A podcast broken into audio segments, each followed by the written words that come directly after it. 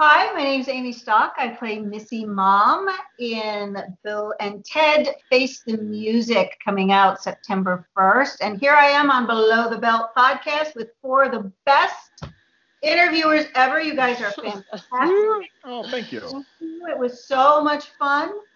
And as always, as we discussed, the best catchphrase ever is be excellent to each other.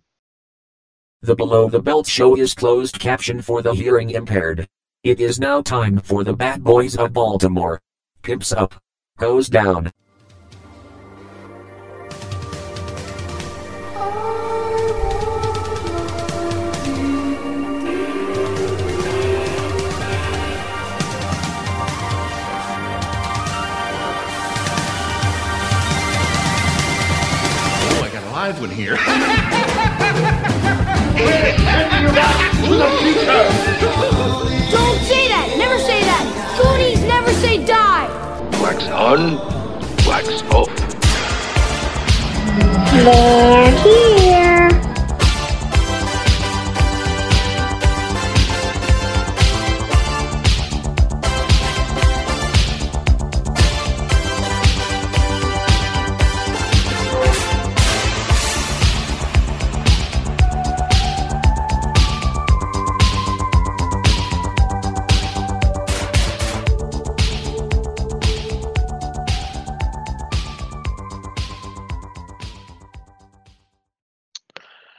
Yeah, that's right, guys. It's time for another episode of BTB, Below the Belt in the Mother Effin' House. I'm your host, Al Soto, your host with the most, here for your weekly eargasm. We have two birthday celebrants on the panel this week. That's right.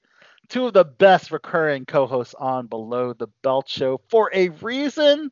So we had to celebrate their birthday on BTB, even though we couldn't do an in-person celebration.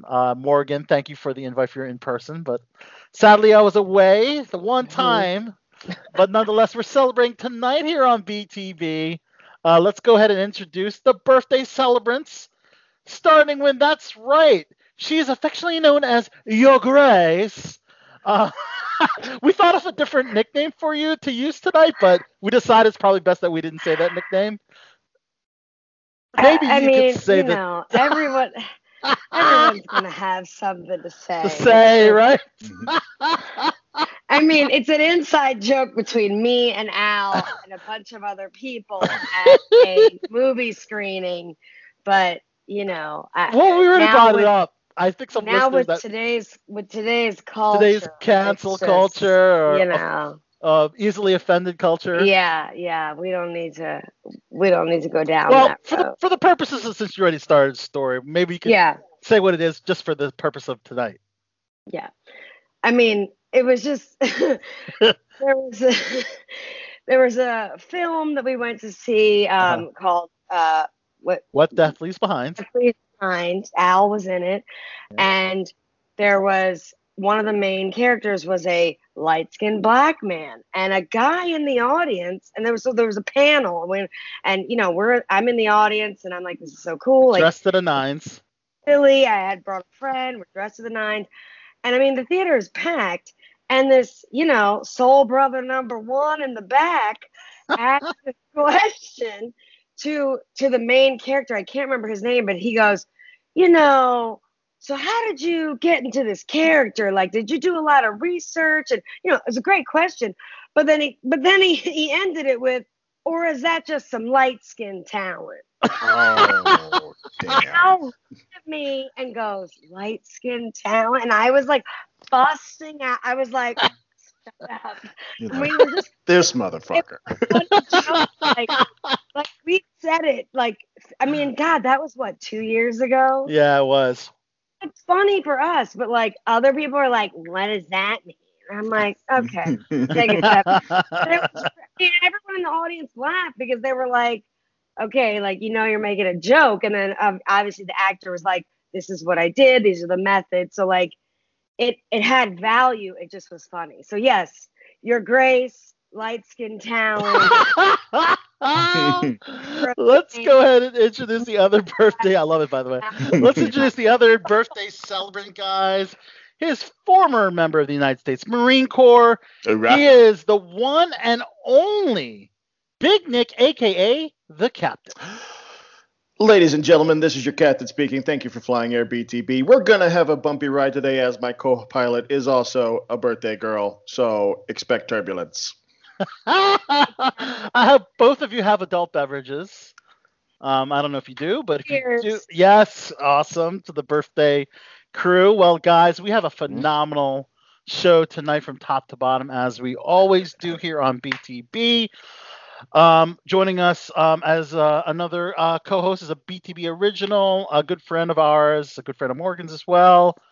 Sabrina Taylor-Smith will be joining us, but our featured guest tonight is the one and the only actress extraordinaire. She's in a movie called First One In, a tennis comedy.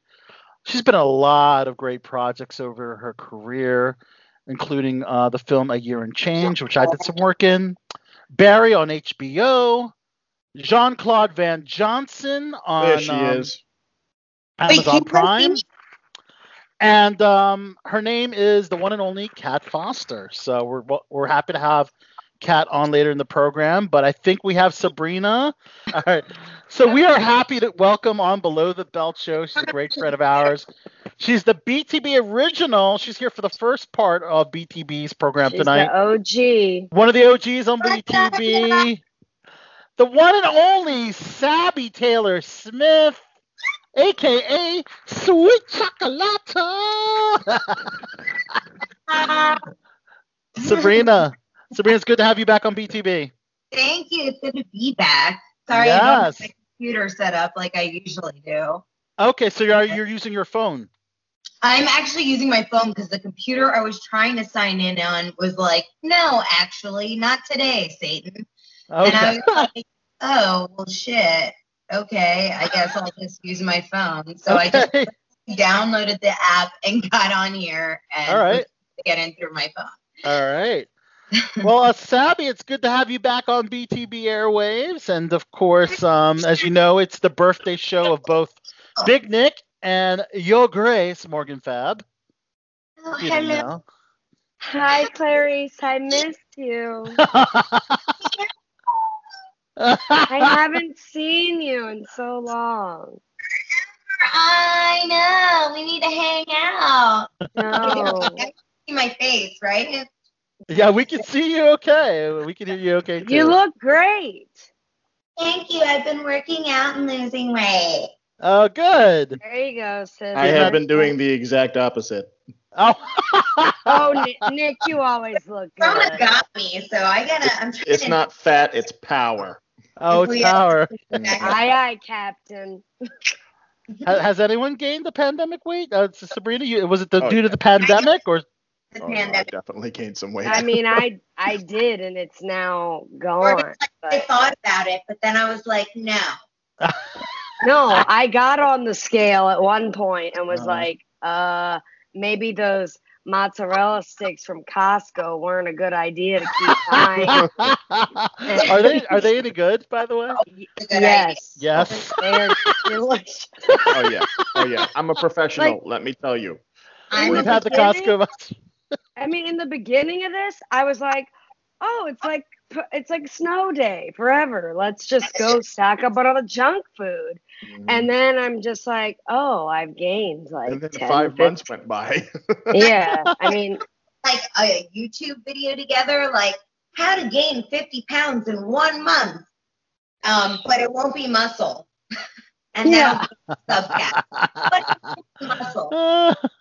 But everybody looks great on BTV. Of course, it's your birthday, so I'm going to kiss up, you know? I mean, come on. I mean, I've since lost the weight, but I definitely was – it was hard. I mean, when you're stuck in the house, bored in the house. I know. I've been it is hard. Since you've been stuck in the house, it is hard. And, you know, especially because we don't have any of that beach bod motivation. Like, Ain't nobody going to the pool this summer. Right. I saw you at the pool. I saw the pool, Savvy. I am definitely in shape, but the shape is round. Oh. Oh, no, I told you. I saw you in Lion Beckwith's video, the Khal Drogo of the DMV's video. You're in the background swimming at a 4th of July party. Yeah. Well, nonetheless, guys, in addition to the amazing panel we have tonight, again, we have actress Kat Foster. Man, I am excited to have Kat Foster on. She's a great actress. She's been on the sitcom Till Death. She's been on Amazon Prime's Jean-Claude Van Johnson, as well as HBO's Barry. And she's going to be on the show later in the program to talk about her movie, First One In. But let's go ahead and talk about everything in the world of entertainment. This is what we do best here on BTB, guys. So I know a lot of us here love to go to the movies. AMC Theaters is opening up 100 locations on August 20th. So that's starting tomorrow, guys. So actually, and as a part of the celebration there, and it's also AMC's 100th anniversary. They're doing movies in 2020 at 1920 prices. In the year 1920, the movie tickets were only 15 cents. I don't know if you knew that. So I didn't know that. So this is only going to be a one-day celebration on the 20th. I was going to say they're not going to make a lot of money doing that. Yeah, just the one-day celebration. The tickets might be 15 cents, but the popcorn's still $40. Exactly. Of course, Tenet won't be open till September 3rd, so you won't be able to see, I guess, which is the first big movie to be released in the theaters, provided there's no unexpected crazy spike in COVID-19.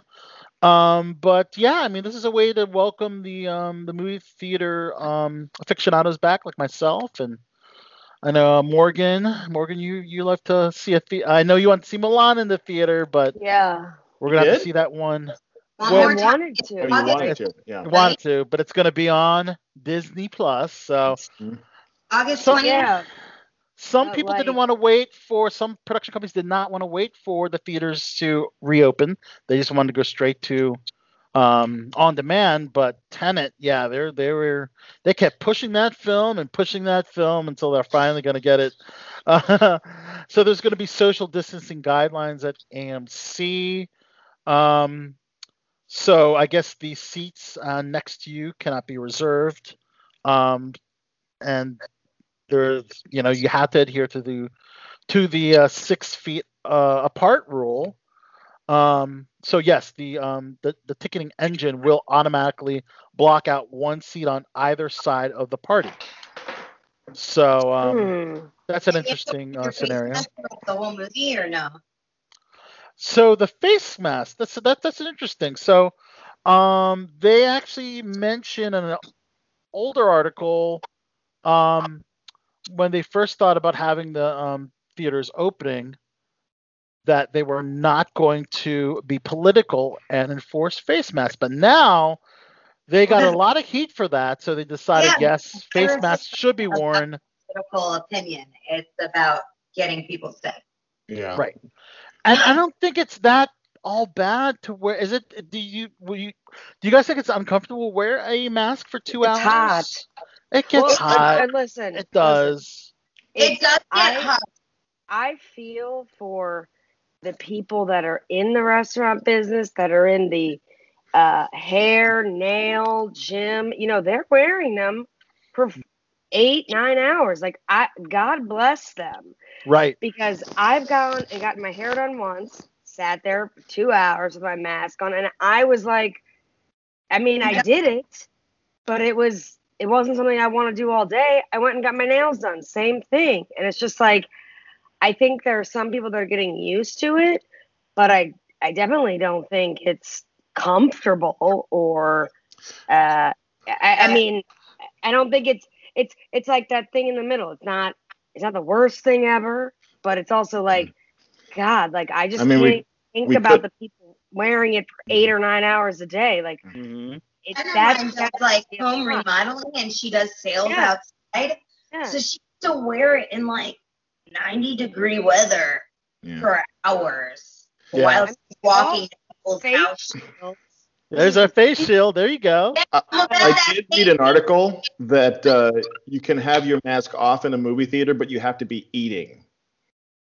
Oh, okay. Well, there you go. How are you going to monitor that? That's the same thing with restaurants. I mean, obviously, you're a restaurant. You have to. I'm just not going to go to a movie theater until I know I can do it without a mask on. Right. Okay. Yeah. You'd rather not sit through it, Nick. Yeah. Gym, like, I personally don't mind. I want to see this Black Widow come November and Wonder Woman come October in the theater. So whatever the rules are, I'm going to hear. I say that I'll wait, but I probably won't.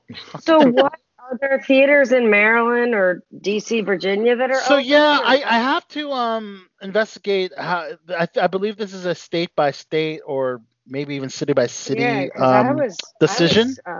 I was interested to see. Yeah. I would assume state by state, considering they'll probably determine by numbers, COVID cases. AMC hopes roughly 2/3 of its approximately 600 locations will be operational by September 3rd.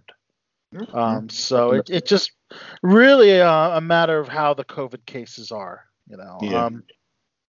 Now, as you know, Big Nick, Bill and Ted Face the Music originally was supposed to come out September 1st. It's now getting moved up to August 26th, which is good news.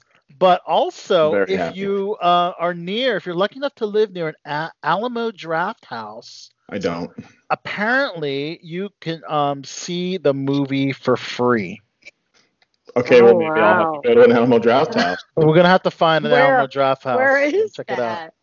I know there's one in bumfuck West Virginia, but that's there's actually one in Ashburn, Virginia. Oh, okay. I know that much. Yeah. That's 5 minutes away. That's a little far west. It's far. Sure. Yeah, depends on where you are, but that's. But free of charge, I think it's worth the hour and a half drive to see Bill and Ted's. That's all right, road trip. Yes. Right. Road trip. Big Nick's driving. I don't know if you'd want to do that. I drive a Toyota Yaris, and it's about the size of me. So I used to drive one of those. That was my first car. I drive it and lean to the left because the suspension just really take it. Well, and now I have an even smaller car. I got a Fiat, so yeah. Oh, yeah. No one's coming in my car. Maybe one other person, Sabrina.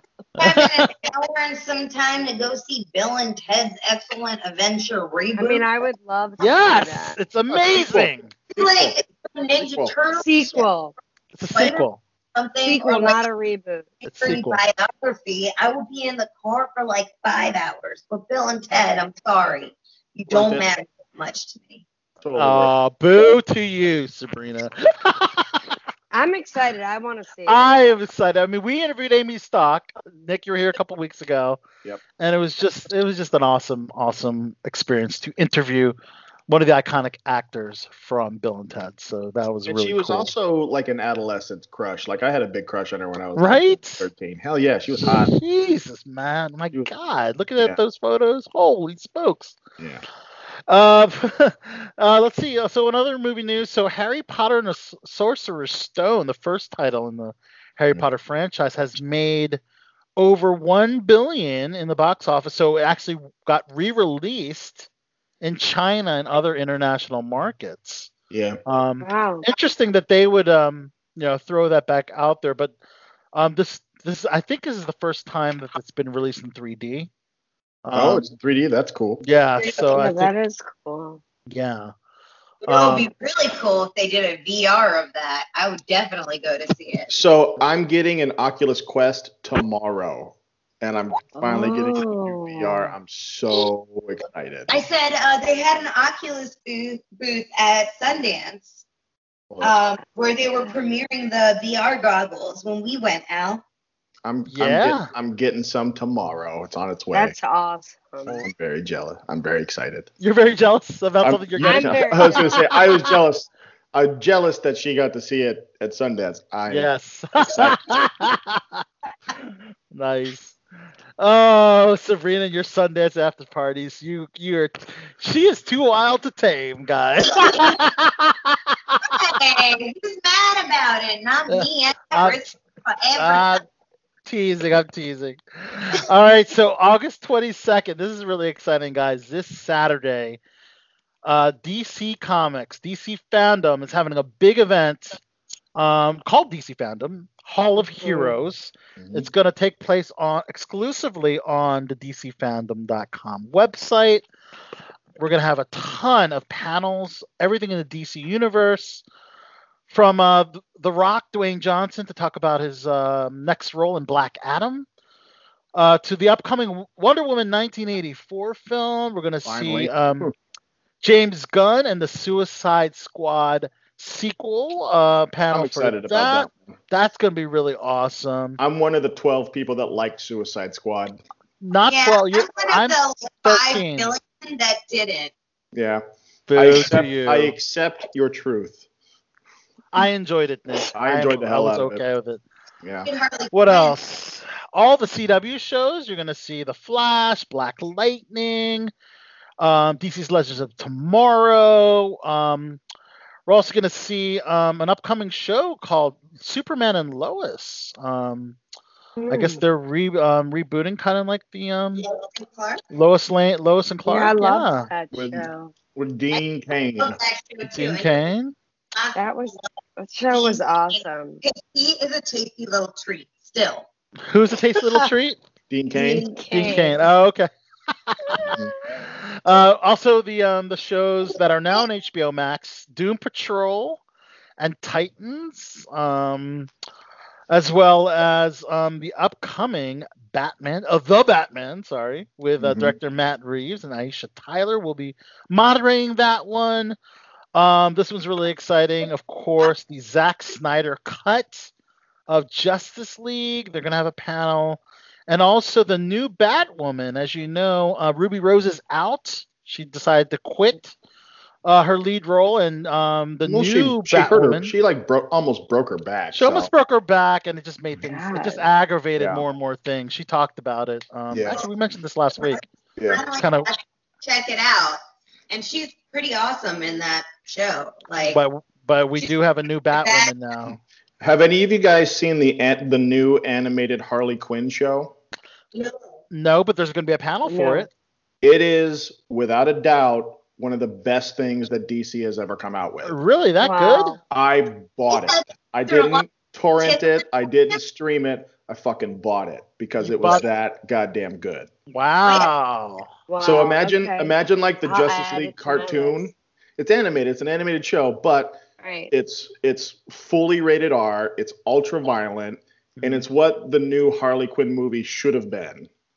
Okay. Hey, I like the Harley Quinn Birds of Prey movie. It was better. It was better than that? A million times better than Birds of Prey. Okay. It made me laugh so hard I cried. What's it called? Harley Quinn, the animated. Yeah. Actually, it's going to be on HBO. I bought it on Amazon Prime.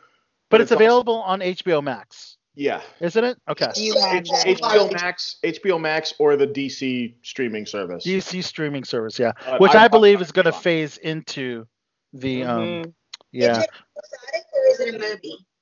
It's a TV show. It's like TV show, yeah. Episodic? Okay. Yeah. It's just called Harley Quinn? Yeah. All right, you guys can't be throwing out all these awesome, knowledgeable things without throwing them. You gotta watch. You gotta keep up there, Sabby Sabs. God knows. There's also a Superman. I always write stuff down after these shows, right? Because I'm like, check back. There you go. Good job there, Morgan. Also, there's another animated show, Superman: Man of Tomorrow. They're gonna have a panel too. With Darren Criss, Brett Dalton, Ryan Hurst. So a lot of the I definitely do have to check that out. Thank you for reminding me about Harley Quinn, because Harley Quinn is definitely one of my favorite DC characters. Me too. And of course, it has a lot to do with Margot Robbie. I'm not gonna lie, but I think the character is pretty cool. Badass.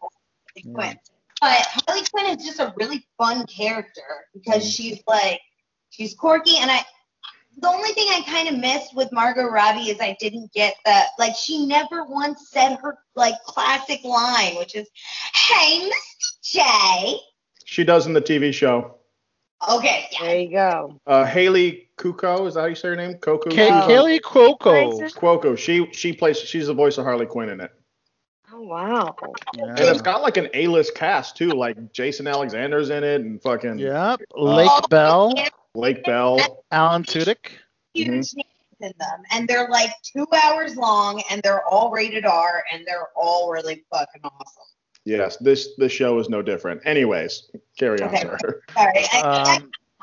Let me get my nerd, like my superhero nerdness out before we continue. Okay, I'm good now. So. Okay. So the Batman will be resuming production in September in the UK. This is good news. The UK apparently has controlled the COVID pandemic across the pond.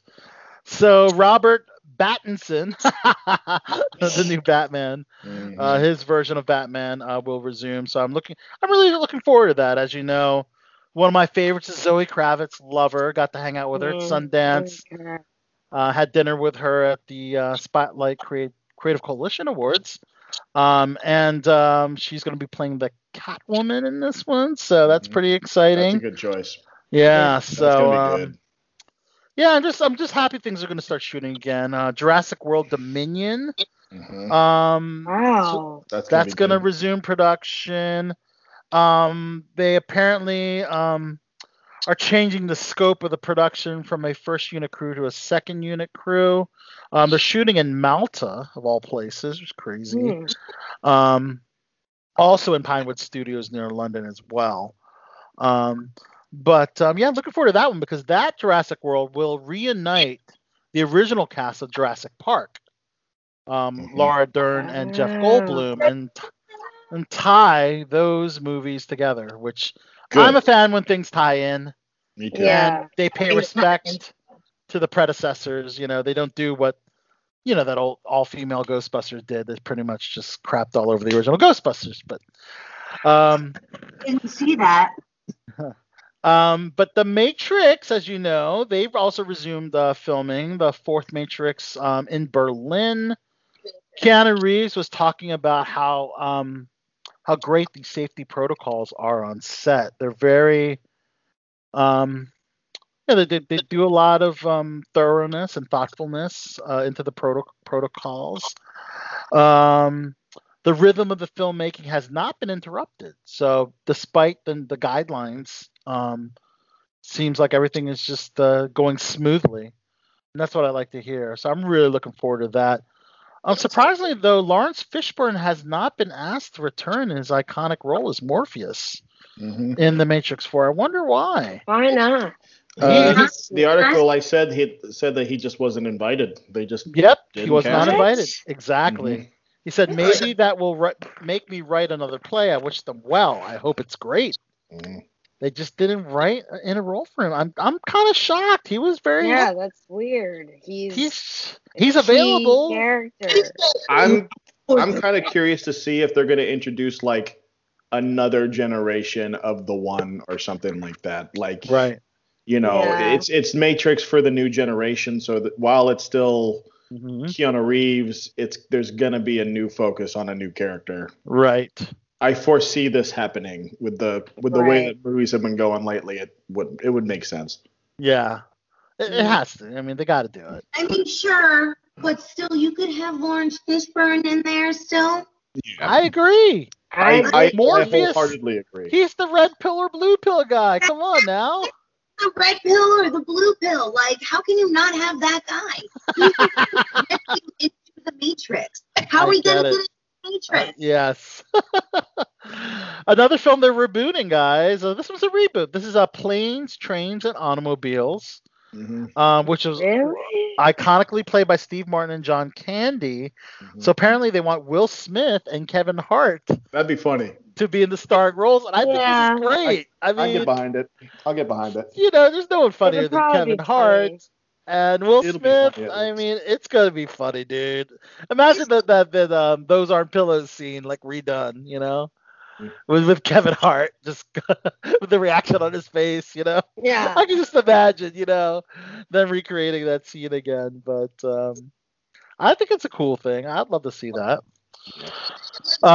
They're doing a his character than Will Smith. That's what I'd love to see. What would you like to see? Will Smith play a different character than Will Smith. Oh, snap. All right. Are you trying to say he's very one-dimensional? Well, I mean, the guy's got Will Smith money, so he doesn't really have to make movies anymore. He does it because he's bored. Exactly. I don't know if it's having bored, but he sees a box office draw. Yeah. Right. I believe he really enjoys, you know. I'm sure he does. I mean, he loves the art. That's why he does it. But you know, especially now after anymore. What was that called? The entanglement. Yes, the entanglement.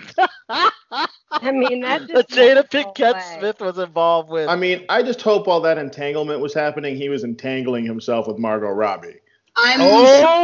Are you kidding? Somebody. Girl. That's my girl. Oh, that was a rumor. That was not confirmed, though, was it?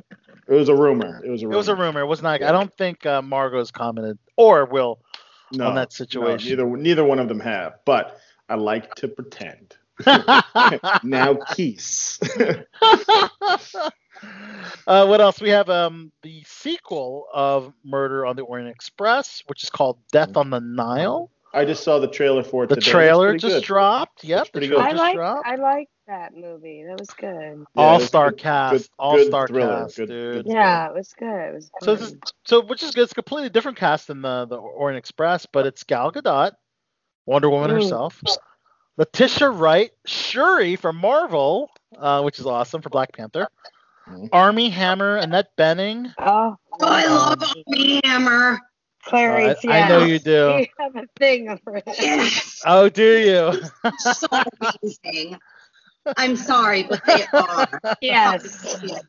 Emma Mackey. Ever since she was the Winklevoss twin. Oh, right, in the Social Network movie? Yeah. All right, go ahead. Sorry.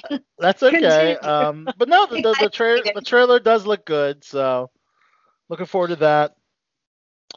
So Universal's doing a movie adaptation of Dear Evan Hansen with Amanda Stenberg. We joined the cast of that. So this is a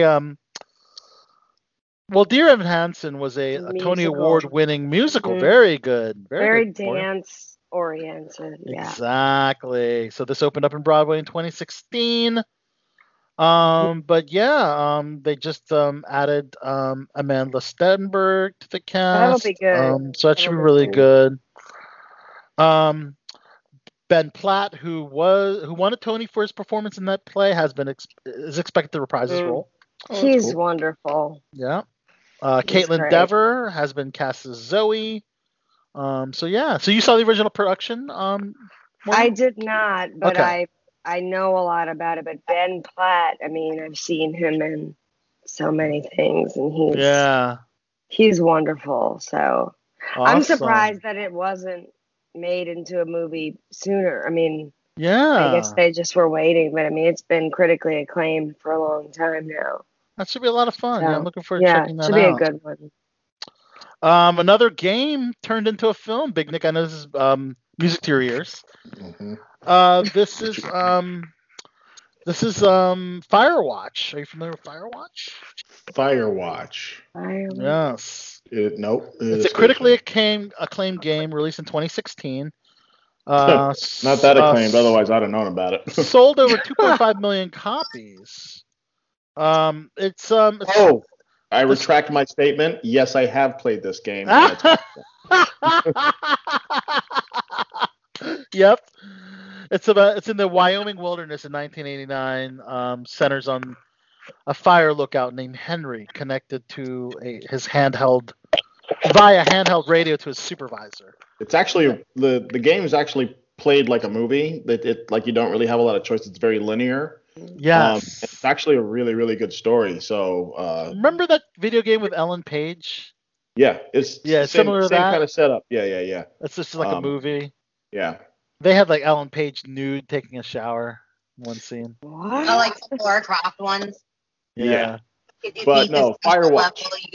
This will be a good movie. This will be good. Cool. Okay, so now I knew you. It's like there's no way you haven't heard of Firewatch. I've played so many. I've played so many video games. It's hard to keep track. He's like, I can't keep track. Right. It's true.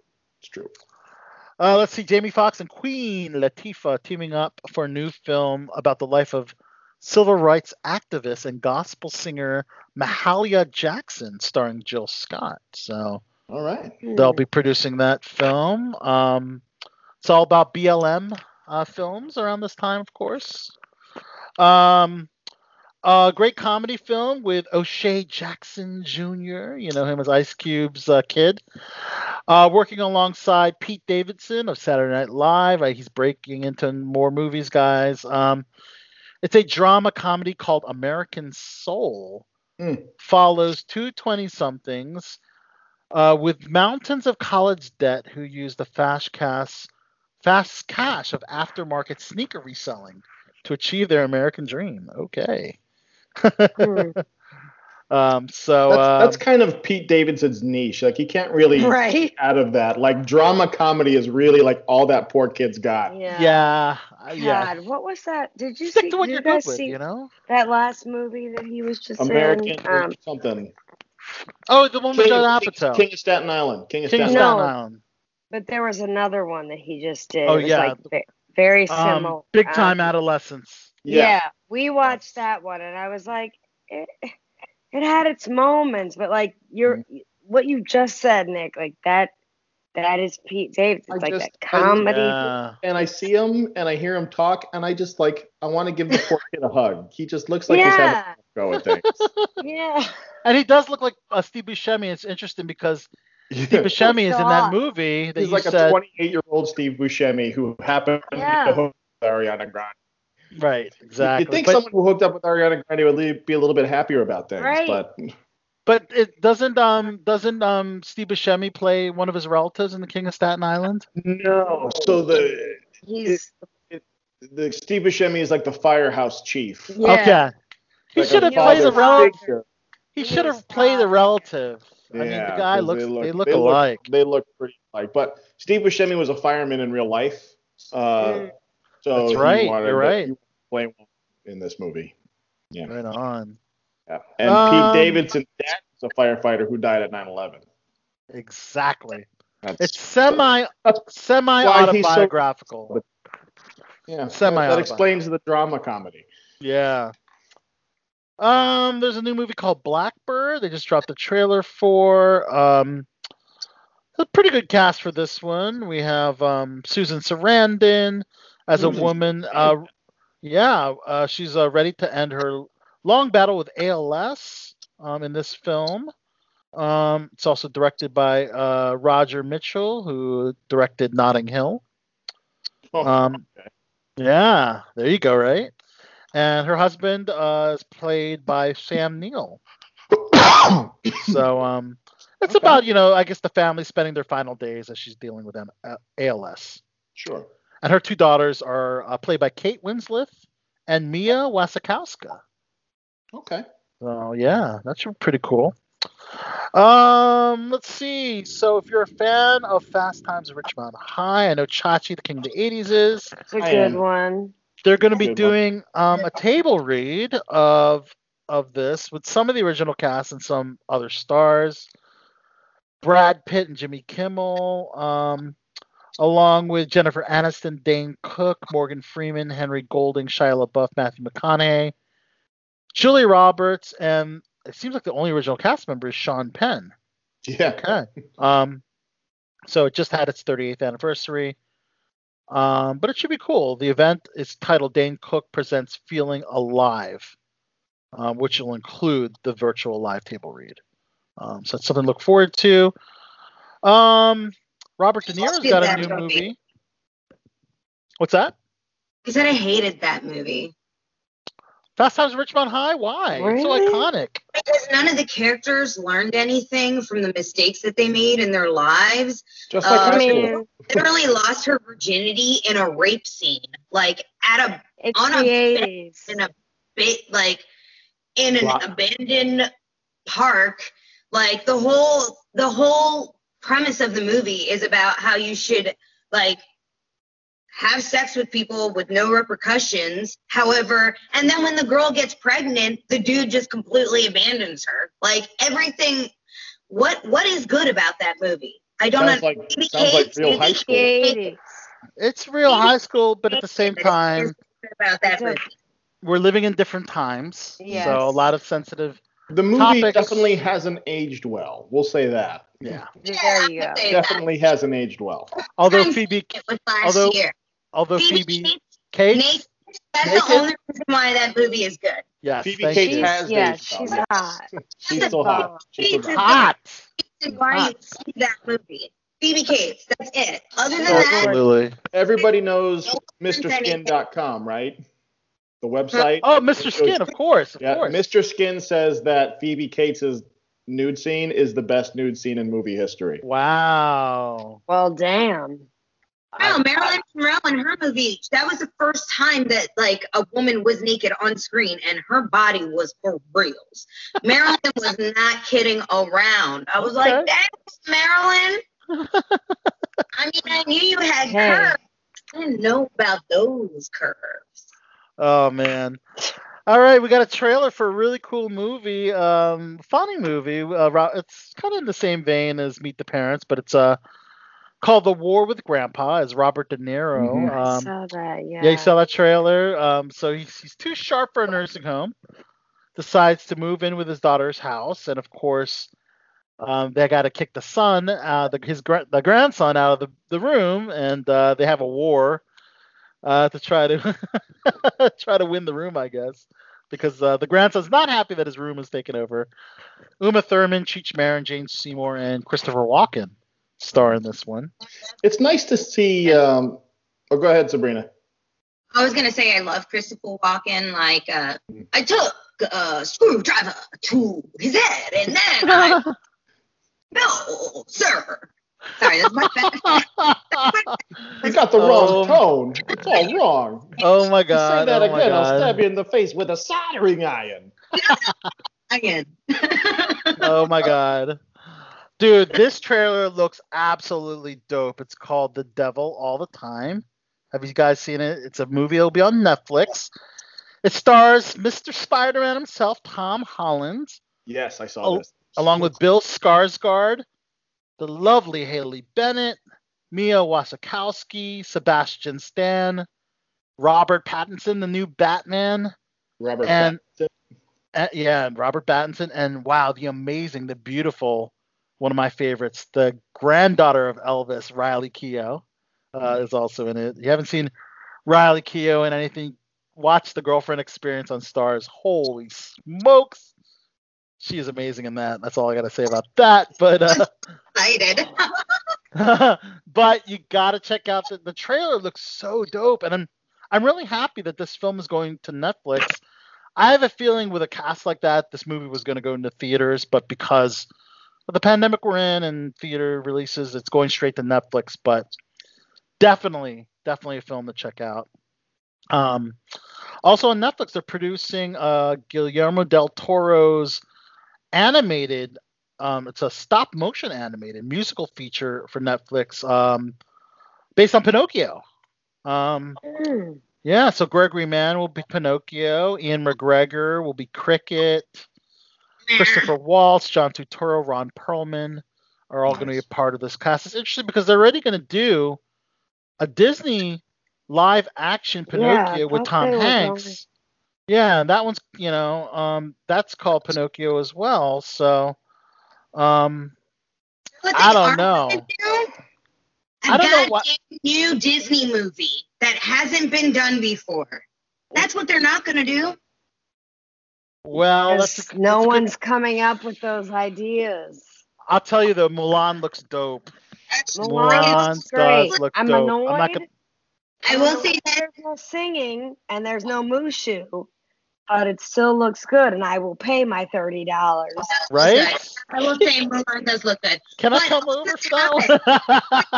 Yeah, it's a future job for you. Okay, cool. On the topic, Morgan, I have a future job for you. Oh, okay. What's that? I need her to be one of my Barbies. Done. It's a long story. We'll get into it later, but yes. About that off of this. That's a topic for another time. Yeah. Okay. This one looks really cool. So it's Daniel Kaluuya. You might remember him from Get Out, Get Out, Get Out. It's a film based on a science fiction novel, The Upper World. Love good sci-fi movies if it's done well. But it's based on a novel. So basically, it's a man who realizes he has an unexpected gift, access to a world where he can see glimpses of the past and the future. Okay. So, yeah.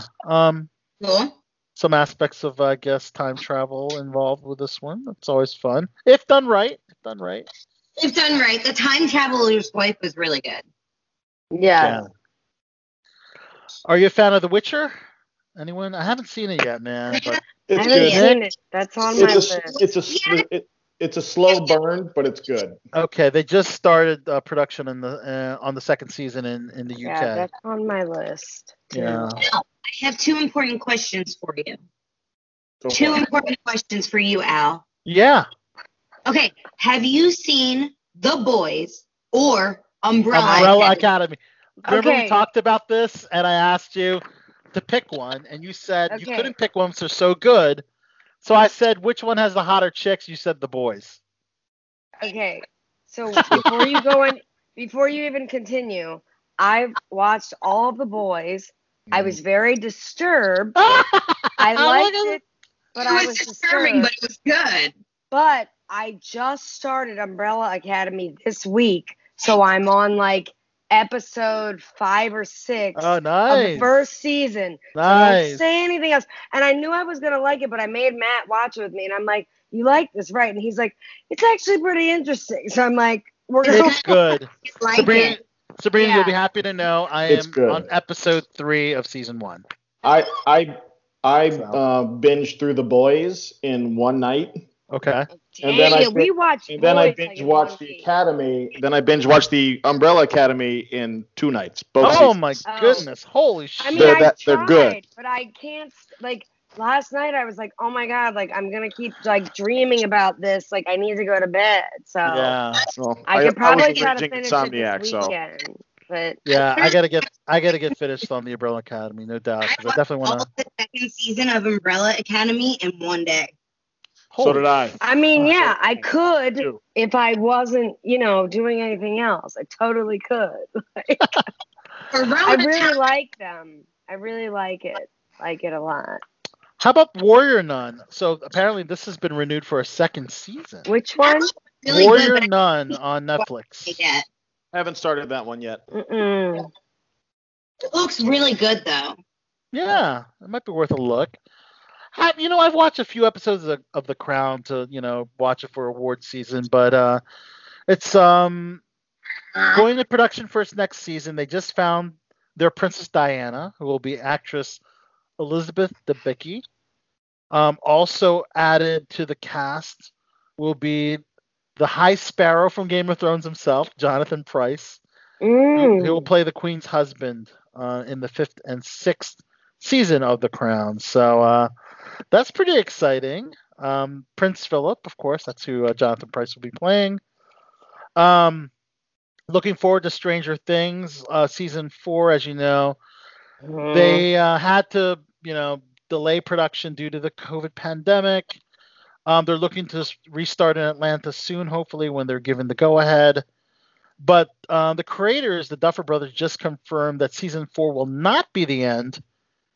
They do intend on finishing the series on their own account, on their accord, because they have an ending in mind.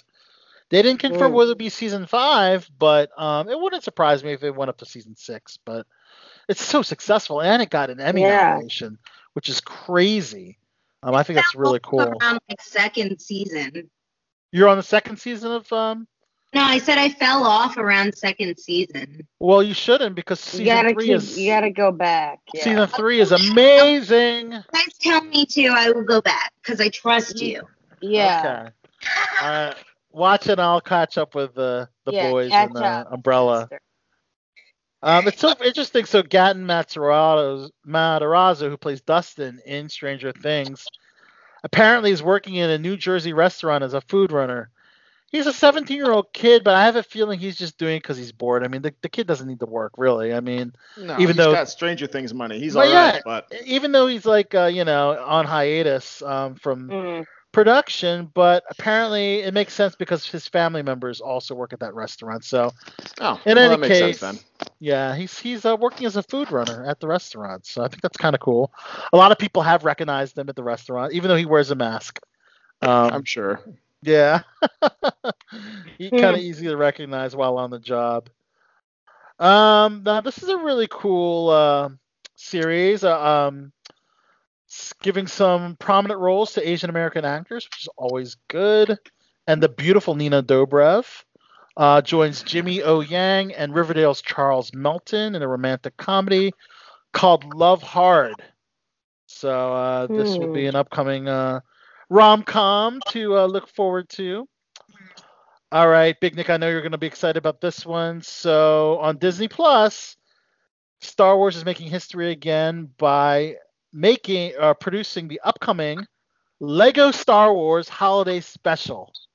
What do you think about that, Big Nick? Oh, come on! No, you're the biggest Star Wars fan. How can you do that? I draw the line at Lego anything. Really? Besides the Lego movie. The Lego movie was good. The Lego movie. No big fat kiss on your face. I love the Lego movie, but Lego Star Wars, they lose me. But hold on. This will be the holiday special. This will be... it's Christmas. It's going to be very tongue-in-cheek. It's going to be animated versions of the Star Wars stories using the Lego figures and blocks. It's a little too on the nose for me, Big Nick. Well, it's not going to be an exact replica of the... Well, a lot of people calling the worst piece of Star Wars, product that ever been dropped ever. But this continue with that. Well, that's not anymore because that's the Disney threequel. Thank you very much. But this is Rey. We'll follow Rey and for further investigation. And BB-8 will go to the Chewie's home planet of Kashyyyk. So. Right. You know what? It is meant to be tongue-in-cheek. It's meant to be lively and funny. There will be an audience that will appreciate that movie. But you will watch. Nick. I might start Star Wars. I probably won't finish it. Okay. Or watch it or finish it. Like Lego. Besides the Lego movie, like Lego anything, that's one medium I just don't really enjoy. I'm like literally right there with you, Big Nick. If you were here. All right, this is something Sabrina might like. Disney Channel's animated series will make history by having Disney's first bisexual lead character. Look at your reaction. It's called The Owl House, and it's Luz Nocera, the 14-year-old protagonist. Oh wow, they're making her 14. Is a normal teen who goes on a journey to become a witch, and she's attracted to male characters in the show, but then further shows a relationship between Luz and recurring female character Amity, and they actually share a dance together. 14, is that a little too young to have a bisexual character? I don't know. First of all, I'm going to say this. Most of the time when you talk to people who have decided that they're like gay or that they're lesbians or whatever, it's something that they've known ever since they were little. Like, right. It's not like, true. Oh, I'm 14 now. Maybe it's appropriate. Like, perfect example. My neighbor in Brewers Hill, she, her daughter, am I still there? Yeah, you're still here. Yeah. Daughter is 13, and she came out to her mother like 2 years ago. And during that time, she was like, she had said to her mom, because she was afraid that... to come out to her mom, and she had said to her mom that she was gay, and her mom was like, I don't care who you are, like, as long as you're happy. But the thing is, she's only 13. So. Okay, well, you bring up a very valid point. It is Disney, so I'm curious. They're going to handle They're going to handle this in an appropriate way, of course. My first boyfriend actually pretended to be gay until college, and I pretended to be his girlfriend all the way through then. But he knew he was gay at like 12. Oh wow! Right. Yeah. So you were a beard. You were a beard. Huh? You played a beard then. I played a dude. Yeah. No, a beard. A beard is a woman that dates a gay man, right? Oh, yeah, I played a beard. I've never heard that phrase before, but now I've learned something new. Do I have a thing? No, I plucked my chin hair. Morgan, what's up? We're asking if that's okay, because when we grew up at 10, 11, 12, 13, 14, we didn't really know. I mean, I didn't know what being gay was. I didn't know anything different from men and women. And then as you got older, it was like, this is wrong, or it's taboo, or it's different. And then as we grew up, my parents always told me, love whoever you want, marry whoever you want. Like my family is very accepting, but society is only now accepting this. So when we say, "Oh wow, Disney is showing this 14-year-old," like my mind still goes, "Wow, that's young." But then I'm like, "Well, why shouldn't we be showing that?" Because if Sabrina's saying she had a friend that, or her friend or neighbor's daughter came out to her mother when she was 11, and you're right, like, remember when we were all little and had crushes? Like, we know who we liked, we know what we wanted. So I guess if we make it normalized, there's nothing wrong with that. And I think that's the thing, is that we need to teach our children or the next generation that it's okay. Like, people want to say that it's like sexual deviance, and you know, it's not they want to make it like wrong or nasty, and it's like, we're not talking about sexual things. We're talking about love and who you want to be with in like a loving way. And I don't think that's wrong by saying it can be a same-sex character, but that's what the people who still think that being gay is wrong, who still think that being transgender is wrong, like, they look at it this is like a disruption to society. And it's like, if we make it more normalized, then we won't have these feelings. I mean, think of it like, I have a like intense rant about this really fast. I just want to say, like, for people who have problems with this, marriage, like, and people who have, like, problems with marriage has been traditionally used for religious reasons, for money, or for power, or for lineage, okay? What is more pure than actual love? Are any of those things more pure than love? Because if they are, then sure, we shouldn't have gay marriage. But if they aren't, then I'm pretty sure marriage is about the sanctity of two people who are in love with each other and the purity of their love. And it's not about man or woman, and it's not about that. And if we're talking about what's holy and what's not, and what's pure and what's not, what's right and what's not, the one thing I think people should get married for is for love. Okay. Agreed. I'll take it a step further and a step simpler. I don't have any problem with a 14-year-old gay character, because I've seen plenty of Disney movies where teenage girls are getting married. Right. So, yeah. Okay. We already have 14-year-olds kissing and doing things in movies. Right. Yeah, Jasmine and Aladdin. So yeah, of course. You're right. Where I'll draw the line is pedophilia. As soon as you start normalizing that, then I'm going to have a big problem. Right. Agreed. There you go. But teenage gay couple. Teenage 100%. Gay couples already exist. There are already teenage gay couples. So let them have representation. That's cool. USA. Yeah. I don't mind. Yeah, the series creator Dana Terrace said that she was very open about her intention to put queer kids in the main cast when we were greenlit, I told certain Disney leadership that I could not represent any form of bi or gay relationship on the channel initially, but then got support from the Disney higher-ups, and she said that she's personally bi, so she wants to write a bi character. As she should. Yeah. But yes, the Disney higher-ups. Something that they can relate to.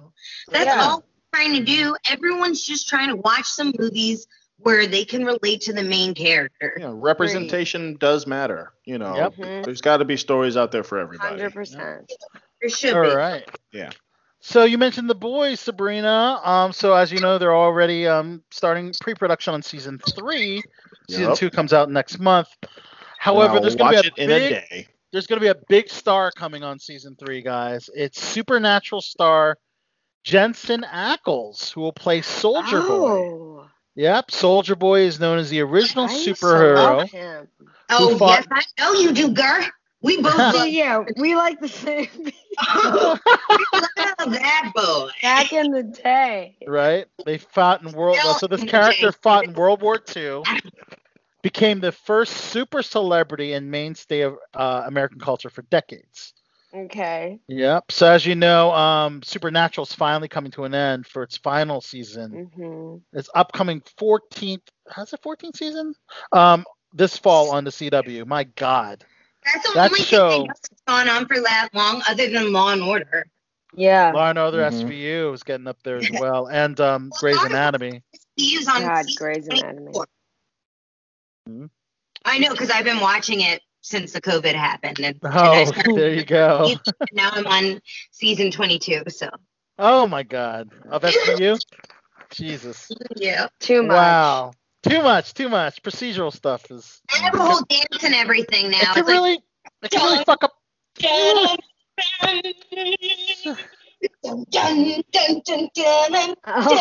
Oh, lordy.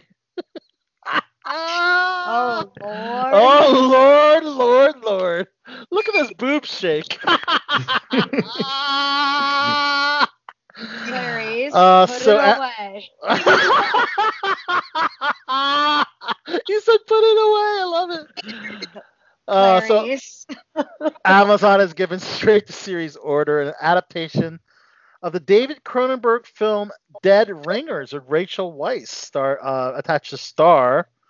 Okay. This is a remake of the film in 1988 where Jeremy Irons played twin gynecologists who both begin a relationship with the same woman. In this series version, Weiss will play the double lead role of twins as well. That's interesting. How is that? We are really running out of ideas. Yeah. They're going to 2020. Very obscure movies from the 1980s. I mean, I don't know how obscure it was. Twin males?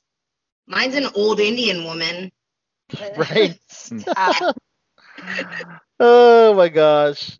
This looks like a fun movie. It's going to be on Apple TV with Bill Murray. It's called On the Rocks. Okay. And his daughter is played by Rashida Jones, so he's in a bisexual. Oh, okay. Sorry, a biracial. Sorry, biracial relation. Sorry, he could be bisexual. We don't know that. I love blowjob's a blowjob, man. Sorry, I slipped. So this Nick. Is so this is a reunion with his Lost in Translation director, Sofia Coppola. Anyone remember Lost in Translation? Yeah. Was a breakthrough role of Scarlett Johansson. Yeah. But yes, ScarJo's. Yeah, one of her first big films. But yeah, Rashida Jones will be playing the daughter. So, so this is an interesting story. So Bill Murray plays a former Playboy father who reconnects with his daughter, who's now a young mother. They begin to bond, but then Bill Murray's character leads her to believe that Jones' husband, played by Marlon Wayans, is fooling around, namely because that's exactly what Murray would be doing in his shoes. Wow. And if you know Marlon Wayans, he knows he loves Sabrina's tongue ring. Those are true facts. Do you still have the tongue ring, Sabrina? Oh, it's gone. There it is. Oh, it's there. Okay, you still have it. There it is. Yeah, it's still there. It's still there. Part of me now. I'm not getting rid of it. You're never getting rid of it. It's a part of you. Like 10+ years. It's a part of me. Come on. Let's see. Idris Elba has a deal with Apple TV for a new feature. It's untitled, and the plots are under wraps, but it'll be set in Africa. Supposedly a romantic spy thriller. In the that same vein, doesn't seem like a stretch for him. Oh yeah, a romantic spy thriller? No, yeah. In Africa, with his deep voice, and right? People love him. I mean, people love him. Yeah, are you a fan? Oh yeah. Yeah, I mean, I think he's great. Isn't he great? That totally sounds like him. Yeah. Oh yeah. This is a one to watch on Amazon. I forgot to mention it's called The Glorias. I know Flex, our former resident rock star, would have something to say about this. This is a Gloria Steinem biopic. Starring Alicia Vikander and Julianne Moore. Ooh, I love some Alicia Vikander. You say? Well, Flex would probably have a more bigger opinion about it. Say about this? Oh, Flex has always had a dislike for the feminazi types, including the Glorias. Gloria Steinem, Gloria Allred, those types. He said, the Glorias, any Glorias. So this is a movie that he will definitely not be tuning in for. That's for sure. I'll check it out. I bet you will. Oh my gosh. You know I'm a hardcore women's rights activist. I know, but surprisingly you and Flex got along really well, so that's good. I know. Oh man. So anyone check out Lovecraft Country on HBO? Apparently that was I haven't seen it yet. People are saying great things about it. Over 700,000 viewers on the premiere. After replays is 1.4 million views, so the viewership was pretty high. But yes, I mean we're talking about Jordan Peele's and J.J. Abrams collaborating on this project. So I've yet to check it out, but I heard great things about it. Yeah, I haven't watched it. No. Lovecraft's work. It's called Lovecraft Country. I'm adding that to my list. Based on H.P. Lovecraft's work. Yes. No. So is it? Okay, so it says Atticus Black joins his friend Letitia and his uncle George to embark on a road trip across 1950s Jim Crow America in search of his missing father. See, that just sounds like very heavy and deep. Yeah, there's a heavy word. And it says horror, and I I mean, I want to see it. You've been known to like some horror after watching it. Take Uncle Peckerhead, for instance. Okay, that was funny, and the gore was... It was... Too much for you. No, the way that Uncle Pecker would, or... I don't... That was like, you could tell that it was... Uncle Pecker would. Sorry. But, like, anything like Get Out or Us, like, I got to watch that in the daytime with the sun shining because I will have... I got to be in, like, the mental capacity for one of those. Right. I got to watch, like, some serious Seinfeld and Simpsons after because I will not be able to sleep. Mm-hmm. So they're doing a socially distant satire show on HBO called Coastal Elites. So it's a pretty big cast for this one. It's Sarah Paulson, Bette Midler, Issa Rae, Kaitlyn Dever, and Dan Levy of Schitt's Creek. Ew, David. David. It's about all of them living in New York or LA in isolation during the pandemic. So all of it was shot remotely. There's several shows that are going by this virtual production route due to the pandemic. So. Makes sense that you're going to have to tackle it eventually, right? You know, Like, I mean, we should adapt to what's going on right now. Exactly. We don't know when this is going to end. So I think it's really smart for shows to be like, you know, kind of telling the story of what we're going through right now. Absolutely. Also on HBO, it's an adaptation of a Ta-Nehisi Coates' Between the World and Me, stars Angela Bassett and Oprah Winfrey. Wow. Wow. Homegirl's getting back to work. Yeah. Oprah did the acting for a while, stepped back, and looks like she wants to get back into it, which I think is great. Yeah. So, so it's originally adapted and staged by the Apollo Theater, and will combine elements of that into production. It will incorporate also documentary footage from the actor's home life, archival footage, and animation. So it's a special call between the world and me. Check it out. Check it out. Check it out. Showtime has a new promo for the James Comey miniseries called Fuck You, James Comey. Sorry, no, it's not called that. Sorry. It's called Fuck You, James Comey. It's called the Comey Rule. The Fuck You, James Comey, sorry, is a promo video they just showed with singer-songwriter Jonathan Mann talking about how angry he is about the former FBI director. They actually wanted to drop this series before the election in November, and it will be dropping on September 27th, 28th, more than a month before the November 3rd general election. So there you go, man. We have elections on November 3rd. Yeah, right? Lord. Oh, this is an interesting pairing. Seth MacFarlane and Chadwick Boseman are teaming up for a limited series about the Little Rock Nine. This is about the Supreme Court decision of Brown versus Board of Education. Carlotta Walls was a 14-year-old among the first black students to attend an all-white high school in Central High in Little Rock, Arkansas. So it's tackling, that topic, the struggle of segregation and then the eventual integration, which turns her and other black students into civil rights icons. So definitely something to look forward to. Yeah, man. I mean, that you got to tackle those topics for sure. Yeah, absolutely. Let's see. So Clueless is getting a reboot on NBC Peacock. Saw that. Saw it, huh? Yeah. But so, they're doing it from like Dion's perspective or whatever. Exactly. It will focus on Dion, played by Stacey Dash. It has been in the works for nearly a year. Yeah. But Clueless is one of your favorite films, wasn't it? It was definitely, which is why it's kind of a bummer that they're doing a reboot because, like, dude, when you love something and then they're like, we're going to do a reboot, and then they jack it up, it's like upsetting to the core. Well, true. However, the original will always be their number one and number two. It just depends if they pay the right homage to the original. They can't, it just depends. I mixed feelings on that,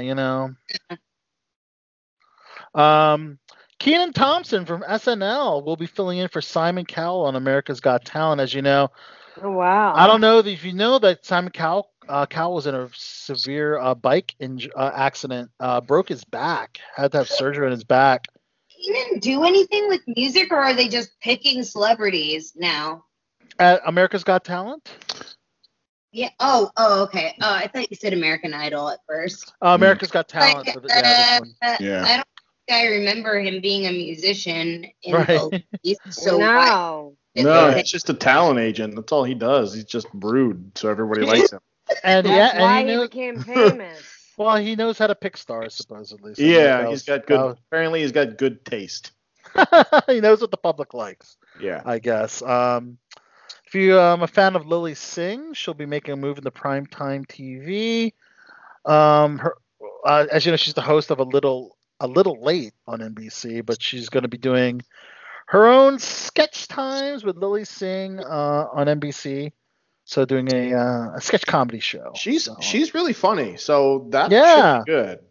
Mm-hmm. Like when she plays her parents, I fucking gut jiggle, man. It's funny. It's hysterical. you gut jiggle.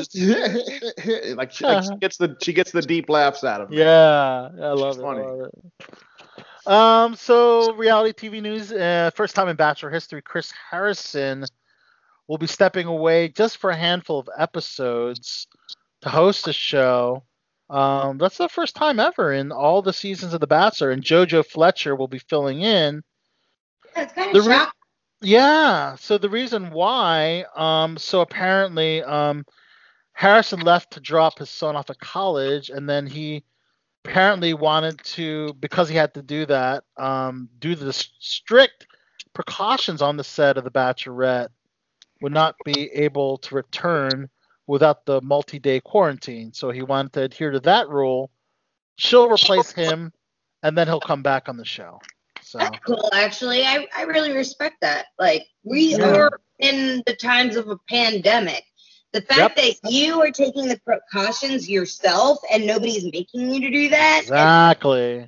Pretty awesome. I'm going to give it to them. Yeah. That's pretty awesome. They're also figuring out ways to do Dancing with the Stars. As you know, that premieres on September 14th. Tyra Banks is the new host. So apparently the pro dancers had to, the celebrities had to be very close to each other for the performances. Mm-hmm. The pros actually had to live apart from their spouses, and even the dancers that they actually were together on the show with, they can't even interact with them. So just they're being very particular about the production of upcoming Dancing with Stars, because you got to dance really close with these people.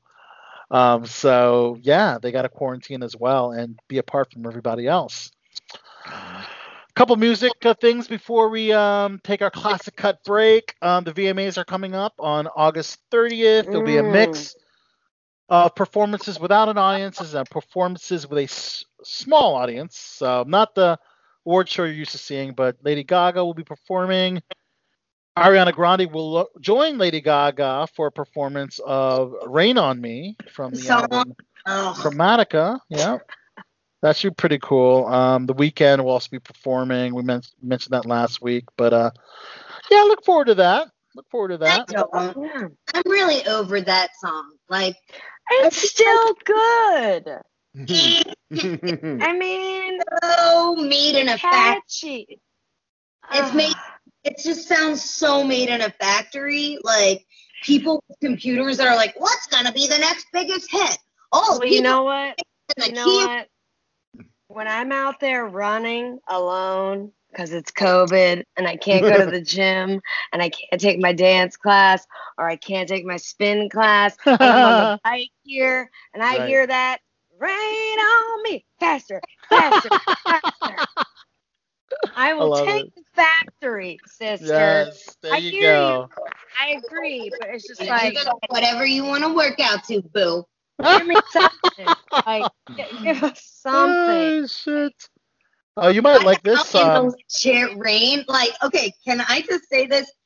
Who has been enjoying the rainy weather lately? Because I surely have. Not me. No. I have, because it's pushing out the humidity. And I don't like humidity. I don't like humidity either, but. This bitch is crazy. And but it's a free car wash. Out when it's free pouring. Car wash. The weather's beautiful. And I go outside and I dance around. I agree. Yes. Oh, Lord. Look at Sabrina. Hey, Morgan, I know you're a fan of Mulan and Disney in general, but did you hear this Christina Aguilera song for Mulan called Loyal, Brave, True? It's dope. You got to hear it. This is new? Yeah. So it's a music video she just dropped called Loyal, Brave, True. Let me write this will be the theme song for the upcoming live-action Mulan remake. Oh, okay. Yeah, the video is really cool. All right, we'll watch. Of course, Katy Perry released the second video for Smile, with Carrie playing a video game version of herself as she battles giant spiders, circus trapeze acts, and more, dressed up as a clown. Yeah, I saw the video. It wasn't for me. Was it for you? No. So one of the best concerts I went to that much, and I don't know who was like, "Oh my god, you know what I'm gonna do this weekend? I'm gonna dress up like a clown and I'm gonna be so cute." No one ever said that. Oh never. Snap! Except for Katy Perry. Except for Katy Perry. Oh snap! Let's see. Really. I can't hear you, Sabrina. So like clowns. Okay, you don't like clowns. No, I don't either. Got it. All right. I'm a big fan of Muse. I don't know if anyone here in the room is, but I am. Oh my God, their concert was so good. They're actually going to have an IMAX film from their concert called Simulation Theory. Because basically it was such a high production show that I saw at the Verizon Center last year. They put on a really good show. Oh, it was so cool. It was so cool. It's just lots of just really cool. The set was really cool, very futuristic, giant robots. Yeah. They had choreographed stormtrooper looking people that looked really cool. It was just a cool show. So we got to see this on August. It's already released, August 17th. That's awesome. Yeah. Check it out. Their album came out last year and it was fucking awesome. Isn't it great? It's really good. It's like one of the best albums ever. Yeah. It's great. I just love it. And another favorite of mine is Linkin Park. They're going to release a 20th anniversary of Hybrid Theory in October. That's next 20 years ago. Jesus Christ. 20 years. Can you believe that, dude? They actually have an unreleased single from 99 that's called She Couldn't, and that will be included in the new anniversary edition. I guess they remastered it, I guess. Sadly. Cool. Yeah, sadly, Chester Bennington died in 2017. That's right, yeah. At first, I thought you were going to say, sadly, Chester Bennington couldn't make it. And I was going to be like, Sorry. Even you want to know why Chester Bennington couldn't make it? Because even I'm not that cruel. And of course, everybody's talking about the WAP video by Cardi B and Megan Thee Stallion. My God, has anyone seen this video, guys? I have not, but I've posted a lot of memes of what WAP is supposed to stand for. Morgan, can you tell us what WAP stands for? No,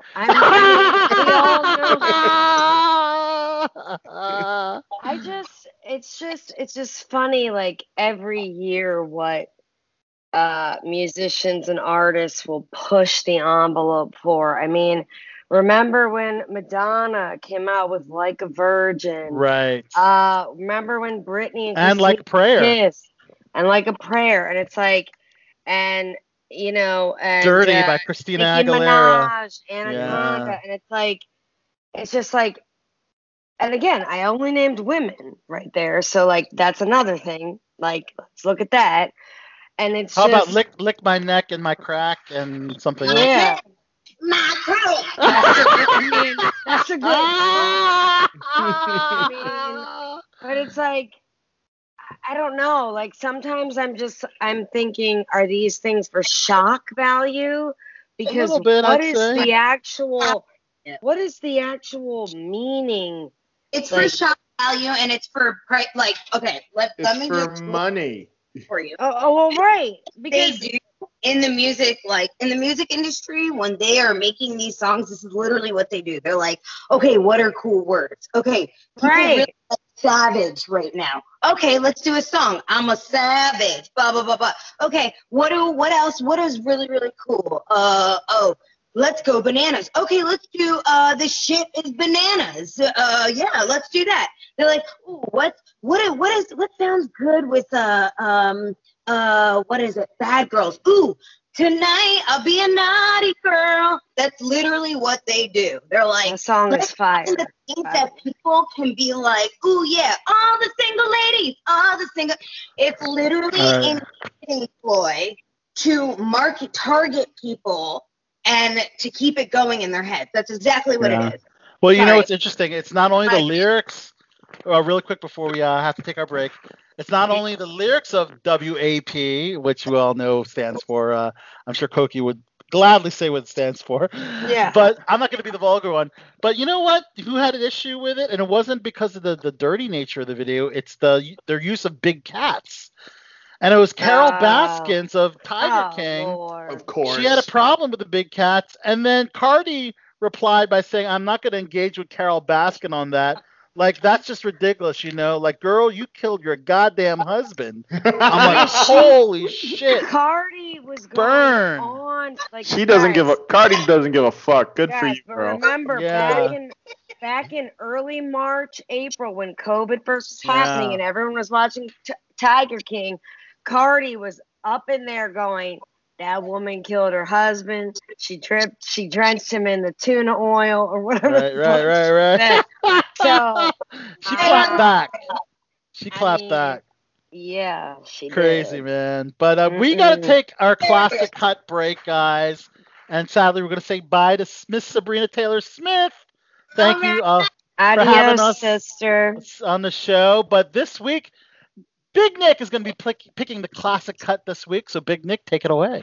All right. So, for this week, I tried to kind of keep with Chachi going for stuff in like the 80s and the early 90s. Right. So, the song that I picked is Come Baby Come by K7. Good one. Yes. Good one. Yeah. Come, baby, come, baby, come. All right, guys, we'll be back here after the classic cut. Big Nick's pick, come, baby, come. And Sabrina will be leaving the virtual building. We'll be back with Kat Foster here on BTV. I'm excited to talk to her. Right. So we'll be back after the classic cut. Yeah, buddy. BTV. Come on.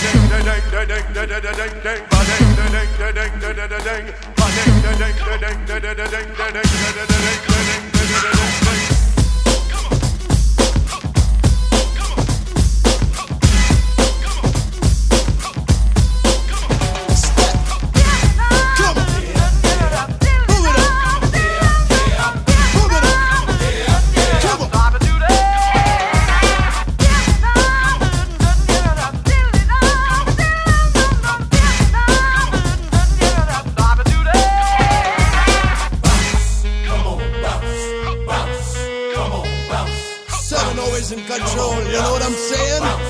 Come on, I slam the door. Boom. When I come into the bedroom, bam, bam. Cause I'm the king of the castle. Nah. Turn me on, turn me loose. Come on. Try to hit it, it's a hassle. Come get some of this. Don't forget the innuendo. Play me like the tango. Never ever let go. Keep it so loud, you be hitting the crescendo. 2, 3, 4, so latito. Come, baby, come. Come, baby, come, baby, come. Well, you gotta give me love and then you gotta give me some. You gotta give me love and then you gotta give me some. Yeah. Come, baby, come. Come, baby, come, baby, come. Well, you gotta give me love and then you gotta give me some. You gotta give me love and then you gotta give me some. Songs available only on live broadcasts on WMBC and BelowTheBeltShow.com. All right, let's go ahead and introduce our special guest of this evening on Below the Belt Show. We're so excited to have this amazing, beautiful, and talented actress on our program, Below the Belt Show. You might have seen her on Barry on season 1. You might have seen her on Jean-Claude Van Johnson on Amazon. You might have seen her on Till Death. Or you might see her in this upcoming great, awesome tennis comedy that we got to talk about here on BTB called First One In. Ladies and gentlemen, we present the one and only Kat Foster. Kat, good to have you on BTV. What's up? Nice to be here. What's up with you? Oh, great. First of all, how are you doing in the pandemic era, first of all, as an actor? I mean, you know, it's been it's such a it's hard to answer because, like, in truth, I'm pretty okay. My family's been okay. I've been okay. Yeah. You know, I've been writing a lot, so I've been keeping busy creatively. But you know, there's also so much stuff. I mean, there's people are having a really hard time, and people are dying and getting sick. Oh God, yes. You know, there's a lot going on that's really dark. So it's such a tricky thing, but it's unprecedented, right? I mean, how are you guys doing? How's anybody doing? Oh. It's the Corona coaster. Yeah. Like some days you're up, some days you're down. Yeah, that's a good way to put it.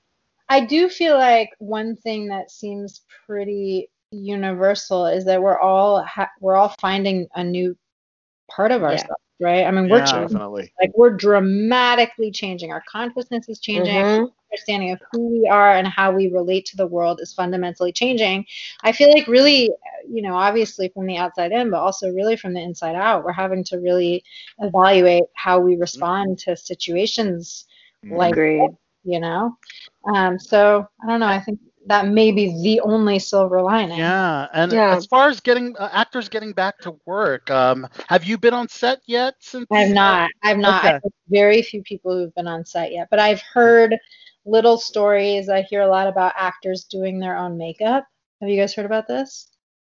I have not. But a lot of some actresses I know have been doing Skype consultations with makeup artists or Zoom or whatever, and they're like learning how to do their own makeup, or some are expected to come totally made up. I mean, even like the leads of series, because I've heard a lot about there being different quote unquote zones on different sets where it's like, you know, some people have access to zone 1 or zone 5 or whatever. And so it's definitely, I mean, you know, it's all brand new. Mm-hmm. Right, absolutely. Well, we look forward to the actors here in the virtual panel, myself and Nick and Morgan. You dabble in acting too, Morgan, so we hope to be back on set sooner than later. I love it. I hope too. And obviously, you know, when we shot that movie, none of this was even like the dimmest of pot. Who could have ever thought? Ever imagine, yes. But that's what's great. Myself, Morgan, you got a chance to see First One In. This movie was so... Like, Al usually will send me, like, really deep, heavy... horror, and I'm like, and I was like, what are you sending me? And today, like, I mean, I'm supposed to be working a 9 to 5, and so I like pull off to my like personal computer, and I'm like, I'm gonna sit here and watch the whole hour and a half for my lunch break. It was very funny. It was very engaging. Like, it just was. This was like the perfect thing I needed to watch today. Yes. I was very enjoyable. Like, perfect. I'm not a huge tennis person, but like, it was funny, and it was good, strong, funny women. Which a lot of always strong female characters, no doubt. I love that. I love that. Thank you. Thank you. It it was, because for that reason it was really fun to shoot. It was like, you know, a bunch of funny, interesting chicks, you know, like today, every day. And there are some just such powerhouses in the cast. I mean, you wouldn't even know it because obviously you didn't hear them sing, but we had like 3 like major Broadway stars in the cast. Oh, yes. You know, I mean, there is some really cool stories, and I think it's fun little film. Did it make it hard to work because everybody was laughing at all the funny stuff? There was. I mean, there were times on set for sure, as always. I love that. It just gets so silly, you know. Sure. And I have to like, get it back together, and we fight to keep a straight face and dig your nails into the palm of your hand, which is what I love. Tell us about your tennis experience coming into this film. It was like none. I had like, you know, that's true. I took some lessons. I probably took like 10 lessons back in like, I don't know, 2008 or something. Okay. You know, like, but barely. And so when they asked me to do this movie, I was like, yo. I don't play tennis. It's like that. Like, I'm supposed to be like good at tennis. You looked like you knew what you were doing. Yeah. Well, guess what? Tennis is really easy to edit. Think about it. You don't have to know where the ball. You don't have to see where the ball actually winds up. That's true. Yeah. You know, and you can frame the bottom of your body out of the shot. So really, like, all you need, and you can like put sound and where like the ball is supposed to hit. But in fairness, cool. I did take a bunch of tennis, and we also had a tennis pro on set named Maddie Frank. There you go. Who was like just a champ, and you know, I learned a bit. Going into this, so that was a really nice excuse to play tennis. Who of the cast was the best tennis player? Georgia was legit. She was. She played that character like she was psychotic, but it was hysterical. Like she was, it was hysterical. Like she played it like a good comedy villain, right? Yes. Yeah, the perfect antagonist. But you wore that white onesie. I mean, I was like, the giant sperm. First of all, I would have never said giant sperm, but I was just like, okay, yes, rock that one piece, so that jumpsuit. Costume, it was like the thing I was dreading. She had the headband. Yeah. Like, I was like, I'm gonna hate this costume. I dread it so much. And then like the first few days, didn't look bad. You look good. Here's the thing: the first few days I was pretty hot. I can't lie. I was into it. And then by like day like 7, 8, I'm over this costume. I'm over it. I also, it was the heat. You know, it was like the heat. Oh, island. Like, Hawaii, playing tennis outside with like this like hot spandex onesie. Mm. Yeah. But it looked good. It looked good. I would have never known you were hot and sweaty. So. It was worth it. Where was the shooting locations? Mostly on Long Island. All the tennis stuff was on Long Island. Oh, okay. Yeah, it looked awesome. Yeah, there was one day, like the grit stuff, the opening was downstage in Brooklyn, but everything else was on Long Island. Oh, I love that. Because I'm a Survivor fan, so I saw they kind of took the Survivor parody of that and turned that in. Yeah. But yes, so your character is known as an eco-terrorist because you killed one of the last few remaining pygmy tarsian? Pygmy tarsiers. What? Pygmy tarsiers. Wow. Man, that's definitely grounds for calling yourself an eco-terrorist. That's for sure. Just the whole thing just how could you? Those creatures are really cute. They're really cute. Cancel culture. Like, I just, like, that whole thing just bothers me. I'm like, she didn't know. Like, she didn't know what it was. Like, I certainly to that. Like, I'm like, that would be me. I'd be in the damn tent, being like, "What is this?" I was like, "Stop yelling at her, God!" It's so true. It really does sort of, it like sort of has a whole new relevance with all the canceling that's been happening lately. Yes, absolutely. Yeah. Yes, new hair, new last name that you kind of invented on the spot, I guess. Why? Which is crazy, but it seems like, you know, a lot of like Morgan, like you said, the cancel culture, a lot of people kind of have to create a new identity to get back out there, so. Yeah, well, and in this case, like, you know, interestingly, like, I do kind of create a new identity, and then ultimately it sort of takes me back to my roots, which is Acme tennis and my old best friend with whom I'd had a falling out, and now we kind of, you know, I come back to who I really am in a very circuitous way. Yes. Yeah. Your best friend was played by Alana O'Brien? Indeed, yeah. Yes. She played Ollie. How did you like working with Alana? Oh my gosh, so much. Are you kidding? There's some scenes that, you know, like I could dream of getting to do, like that funny food stuff. Oh, that part. I don't want to give it away, but we got to do some really fun stuff. This whole cast was really. The whole cast was great. Yes. Yeah. That whole part with the fast food and the song, I was like, if this hasn't been me and my friends, like. I know. I was like, God. Look, it's so silly, right? But our director, Jean O'Brien. But it made sense. Like, yeah. She feel it. Like, totally. That part was good. That was a good scene. Yeah, I like that. Tell us about working with Gina, now that you brought up Gina, who's the writer and director of the film. Oh, it was just a total joy, you know. She, it's her directorial debut. Cool. She Very nice. A lot of scripts before, and this was just the first time she was directing her own stuff, and she had a really clear vision for what she wanted. She wanted a female-driven, silly tennis comedy, and that's what she made. Yeah. I love it. And she was, you know, we had a blast. She was so supportive, and, you know, she wanted the silly stuff, and we were happy to oblige her. Awesome. Yeah. One of my favorite scenes was you and the young actor Silas Pereira Olsen, who played Mikey. Is that correct pronunciation? Yeah. Silas. Oh my God, that child actor. That gosh, was good. He is fantastic. I wanted to smack him, but I know. But he was so good. He was really down, you know. Yeah. Yeah, he just kind of came in and did his thing and was like really like had a lot of attitude, and but in reality, of course, he was such a sweet kid. And oh, that's good. Yeah, that was funny. I love that. But we can check this out video on demand on September 8th. So we're so happy that we got a a sneak peek at it. Another great actor that was in the cast, someone I work with on Veep, as I was recurring core on that, was Sophie Bradshaw. Oh, yeah, who played Julia Louis-Dreyfus's receptionist for many seasons. So that's so cool. So good to see Sophie. Yeah, it's a great cast with such great East Coast actors and. Yes.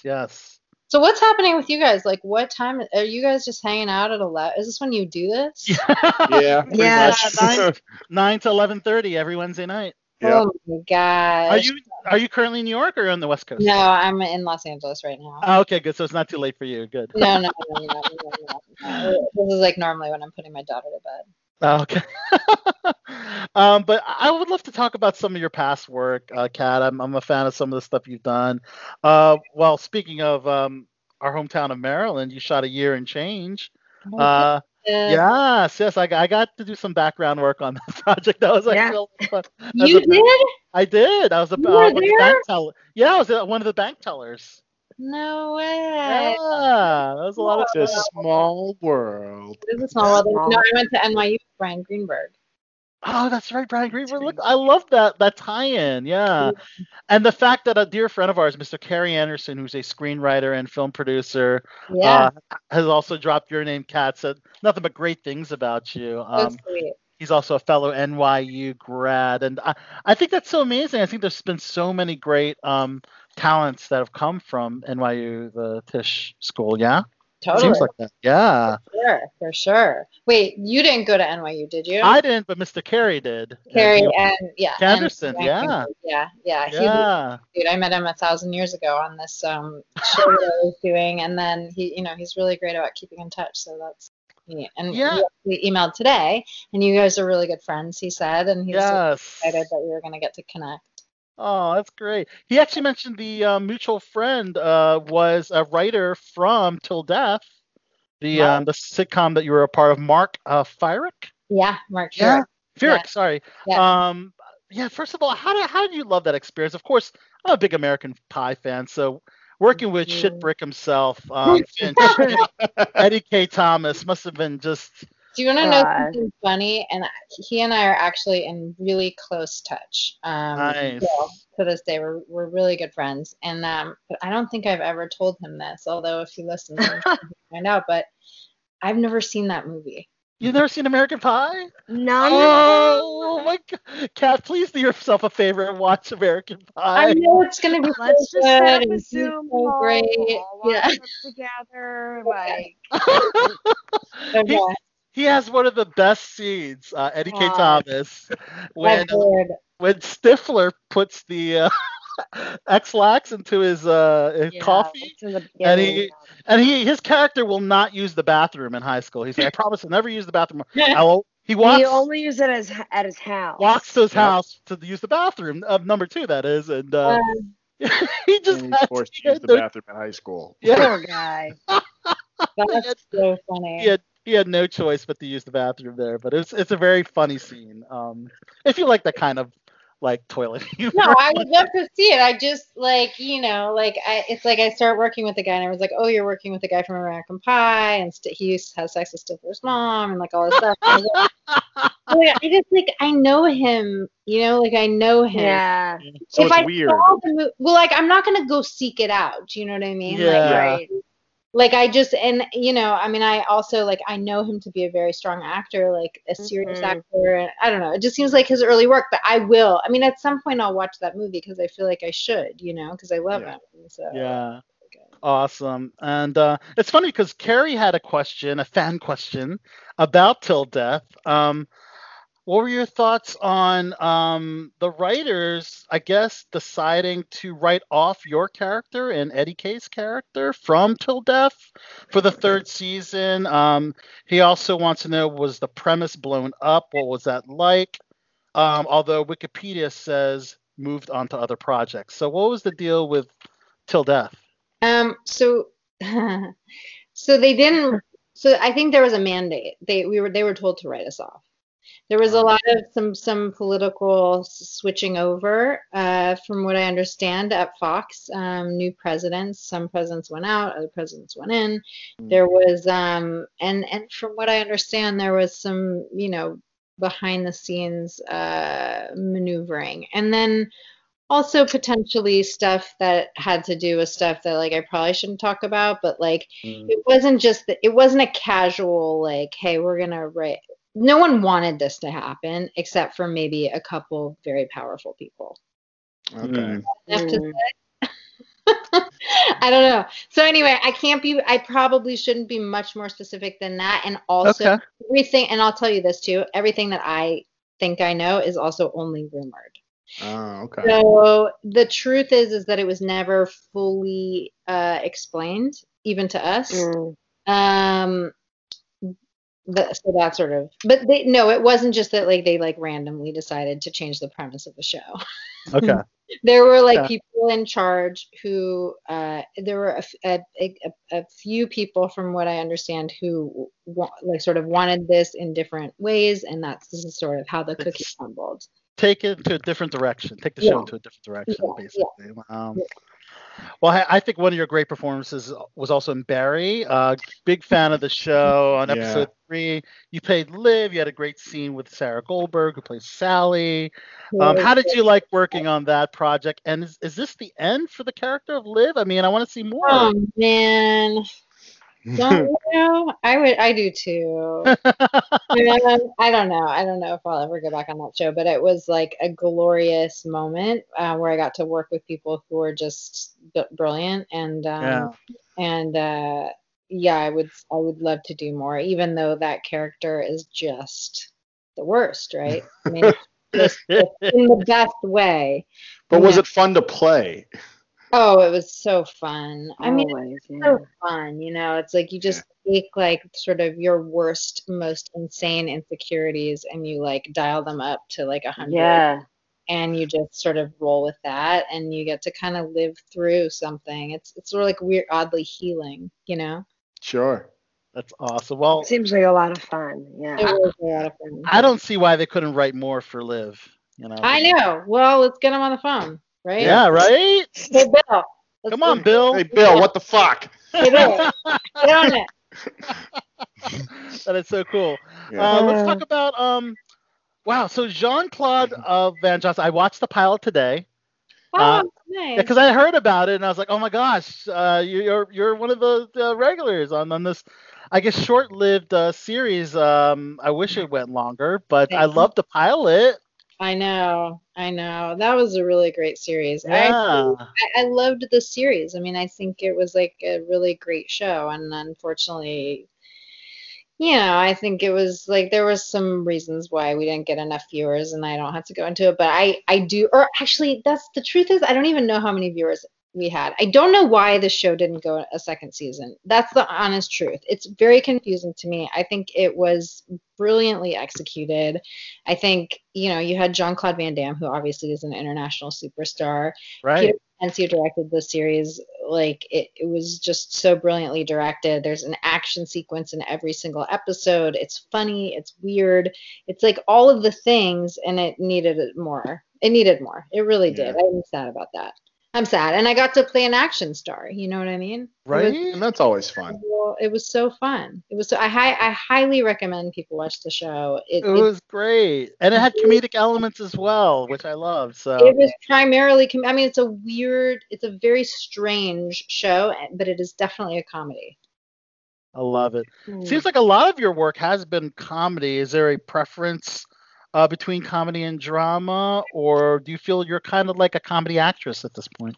You know, I did kind of land in comedy, although, like, my sort of main sort of start in this business was dramatic. I did the that was very dramatic, and all the Law and Orders, which of course are very dramatic, and I have a film coming out, another film, and there's not a details yet, but the trailer was just released. Yes. It's called Continue. Yes, I saw this on your IMDb. And this is a very, very dramatic film, and I'm really proud of my work in that. And so, you know, who knows how it'll continue to happen, but it did happen that I sort of ended up in Till Death, which was like my first big comedy. And then it just kind of, I kept doing comedic stuff after that. And I love doing comedy. I love doing comedy, but I can't say that like it's a hard preference, because I also, you know, drama's another really amazing challenge that I love too. What can you tell us about Continue and your character? So Continue is about, is based on the real true life of the writer director Nadine Crocker, who, and you know, in the film, her character commits suicide and or attempts suicide, and so it just sort of follows her story after she attempts suicide in the mental institution. And beyond, and I play her sister. Oh, wow. Cool. And it's a really like beautiful, thrilling ride, and there's a twist at the end, and it's a good film, yeah. Yeah, great cast assembled. You have Annalee Tipton, Emily Deschanel, Shiloh Fernandez. So yeah, some great, and yourself. So what can you tell us about the release date? Or where can we see this film? I can't tell you anything about that yet. Okay, cool. But you can check it out and start to kind of follow it and find out lots of great stuff. Awesome. Very cool. Very, very, very cool. So, are there any dream roles left for you, Kat? Oh my God, are you things that you haven't done yet? All the things. All the things. Like, do you want a superhero movie under your belt? I mean, is there something? I could see that. Like, if you watch the finale of Jean-Claude Van Johnson, I have a major crazy battle sequence. That was very, very, very, very fun to shoot and prepare for. And I love being physical. I also thought it was great I got to be physical in First One In this tennis movie. I love being able to use my body, whether it's for action sequences, sport stuff. I think it would be amazingly fun to sing and dance in something. I went to school for musical theater, so to get to revisit those skills would be fun. But in dream roles, mostly what I look for is just something that feels like I can connect to in an authentic way, work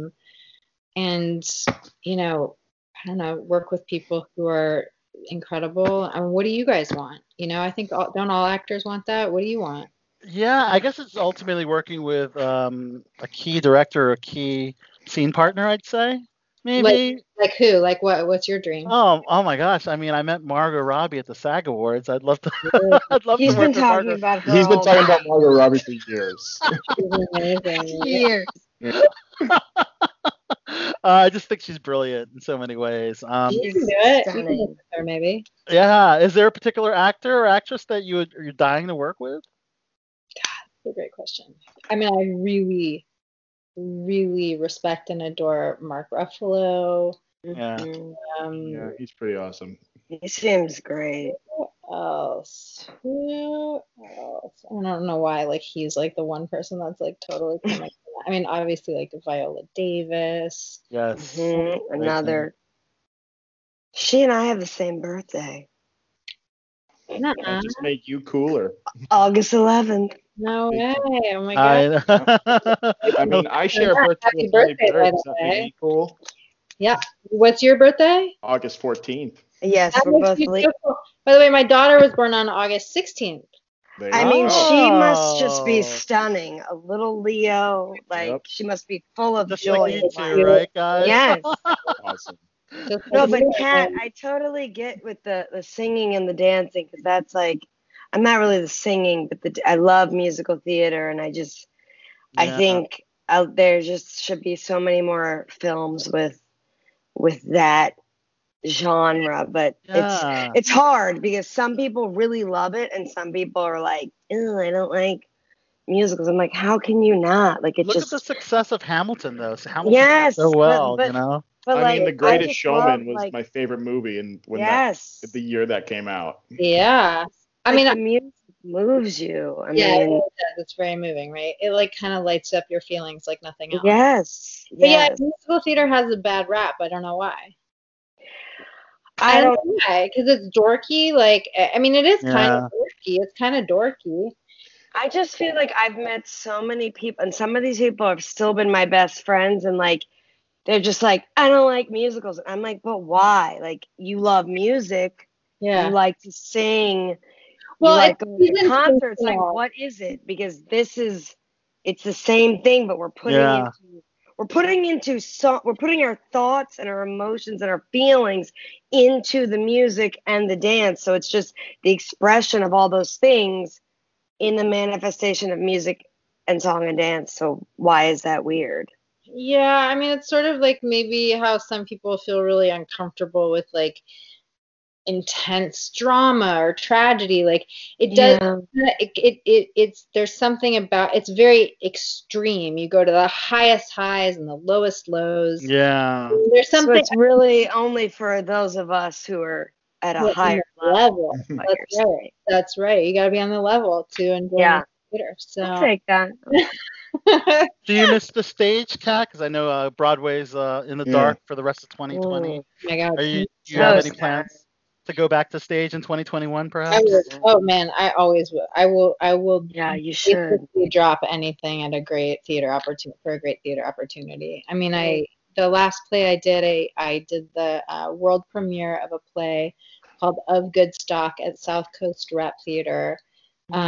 And it was just, you know, it's life-changing to do a play and to get to do so many performances and to get to live in a role and to get to develop new work and to get to, like, say words with a live audience like that night after night. It's something that's just, I mean, I think it's why we all do it, right? Don't you think? Yeah, right. Is there a classic that you've always wanted to do? A classic play? Sure. I mean, like, I would kill to do any of the Chekhovs. Yeah. Maybe particularly The Seagull. I would love to do an Oscar Wilde play. I would love to do an Ron Howard play. Yeah. I don't know, all those kind of, like, silly, over-the-top, like, haughty-ish comedies, farces, you know. Sure. Yeah, I don't think I have anything. And then obviously, I love Shakespeare. And actually, like I think musical comedy is very like you know, it's on par with Shakespeare. I know. Yeah. It sounds ridiculous, but in terms of the language and how you have to the mastery of language that musical theater requires is very similar to the mastery of language that performing Shakespeare properly requires. Anyway, and the language is phenomenal. So yeah, but truly, I'd almost do it all. Almost do any play that came my way. I love it. Yeah. Cool. So of course, we thank you so much, Kat, for being a part of Below the Belt show. Thanks for having me. Tell me, like where. Like, I guess I could research this, but so you do this every Wednesday night. Wednesday night, we shifted from the radio station to our virtual studio. Like a lot of you all know each other. Well, Morgan and I go 15 years. A story for another time. Big Nick, we met through a mutual friend, an actor that's going to have a role in the upcoming Wonder Woman 1984 film. Oh. Not Nick me. I'm not in it. Nick is a weapons expert, former U.S. Marine Corps. You're a weapons expert? Well, I got into training actors on how to shoot. I was in the Marine Corps and I was a firearms instructor, and our mutual friend needed to learn how to shoot for a role, and so I taught him how to be in the SWAT team and put all the stuff on and do all that, and that linked me up with him because I watch too much television. I know a lot about pop culture. So and as you know, Nick and all his doppelgangers attended the Oscars. I see that, and that's amazing. Kat, you're amazing. You do a little bit of Photoshop apparently. Yeah. You're awesome, Nick. Guys, this has been a total joy. Thanks for hanging out with me. Thank you so much. First One In on Video On Demand. Kat, if you could, before I let you go, let us know who you are. Plug for First One In. Maybe you can also throw out some of your other projects. And then at the end, just let us know you're on Below the Belt. I'm Kat Foster. Wait, what do you want me to say? Kat Foster. You may know me from this and that. Check me out on First One In. I'm on Below the Belt. I'm Kat Foster. You might know me from, I don't know what, Weeds, Till Death, so many things, everything, all over every TV show. I don't know. You guys can plug me. A lot of stuff. I've been on a lot of stuff, and I'm on this movie called First One In that's going to be on Amazon September 8th, and you can find me on Instagram. I'm Kat Foster, Twitter, and I have a podcast called Acting Real with Kat Foster, which you can find on all the major podcast stuff. Oh, can we talk about that for just a quick second? Yeah. Real quick. Yeah. Oh, wait, awesome. You got to say you're on Below the Belt. Yeah. Oh, and I'm on Below the Belt. Nice. All right, good. Yes, the podcast, please. Yeah. So I have this podcast called Acting Real with Kat Foster, and I have a first season out that has 26 episodes, and I'm really proud of all of them. Awesome. And, I talk to actors, not about acting, but about how they use acting, the stuff that they know from acting in their real everyday lives. Oh, that's cool. So it's really a show about, growth and expansion and, and just it's, we talk about rejection and anger and joy and fame and, we get really truthful about a lot of topics. That's awesome. And I have a bunch of episodes recorded for season 2. Sweet. And I'm going to record some more, and then I'm going to put them out there. So awesome. Awesome. Very cool. Places where you can normally find podcasts, Apple Podcasts, Spotify. Sweet. Awesome. Kat, you're amazing, beautiful, gorgeous, and very talented. So happy to have you on. Yeah, guys, my pleasure. Thank you. Yeah, thank you so much. Have a good night, Kat. Night. Yeah. All right. Bye-bye. Guys, that was Kat Foster. First One In. Check it out on video on demand. Wow, that was awesome. That was a pretty big guest. Great. Yeah. So I was stoked about that, man. So we're gonna wrap up things, as you know, we're gonna wrap it up. But yeah, I just wanted to kind of pivot on the Cardi B thing because, as you know, we have the big DNC and RNC happening right now, and Cardi B actually had an interview with all people, Joe Biden. Can you believe that? This was a conversation I would like to have been the fly on the wall. It was for Elle magazine. Cardi B said, "I feel like black people, we're not asking for sympathy. We're not asking for charity. We are just asking for equality." So they discussed a variety of topics: healthcare, higher education, police brutality, and the pandemic.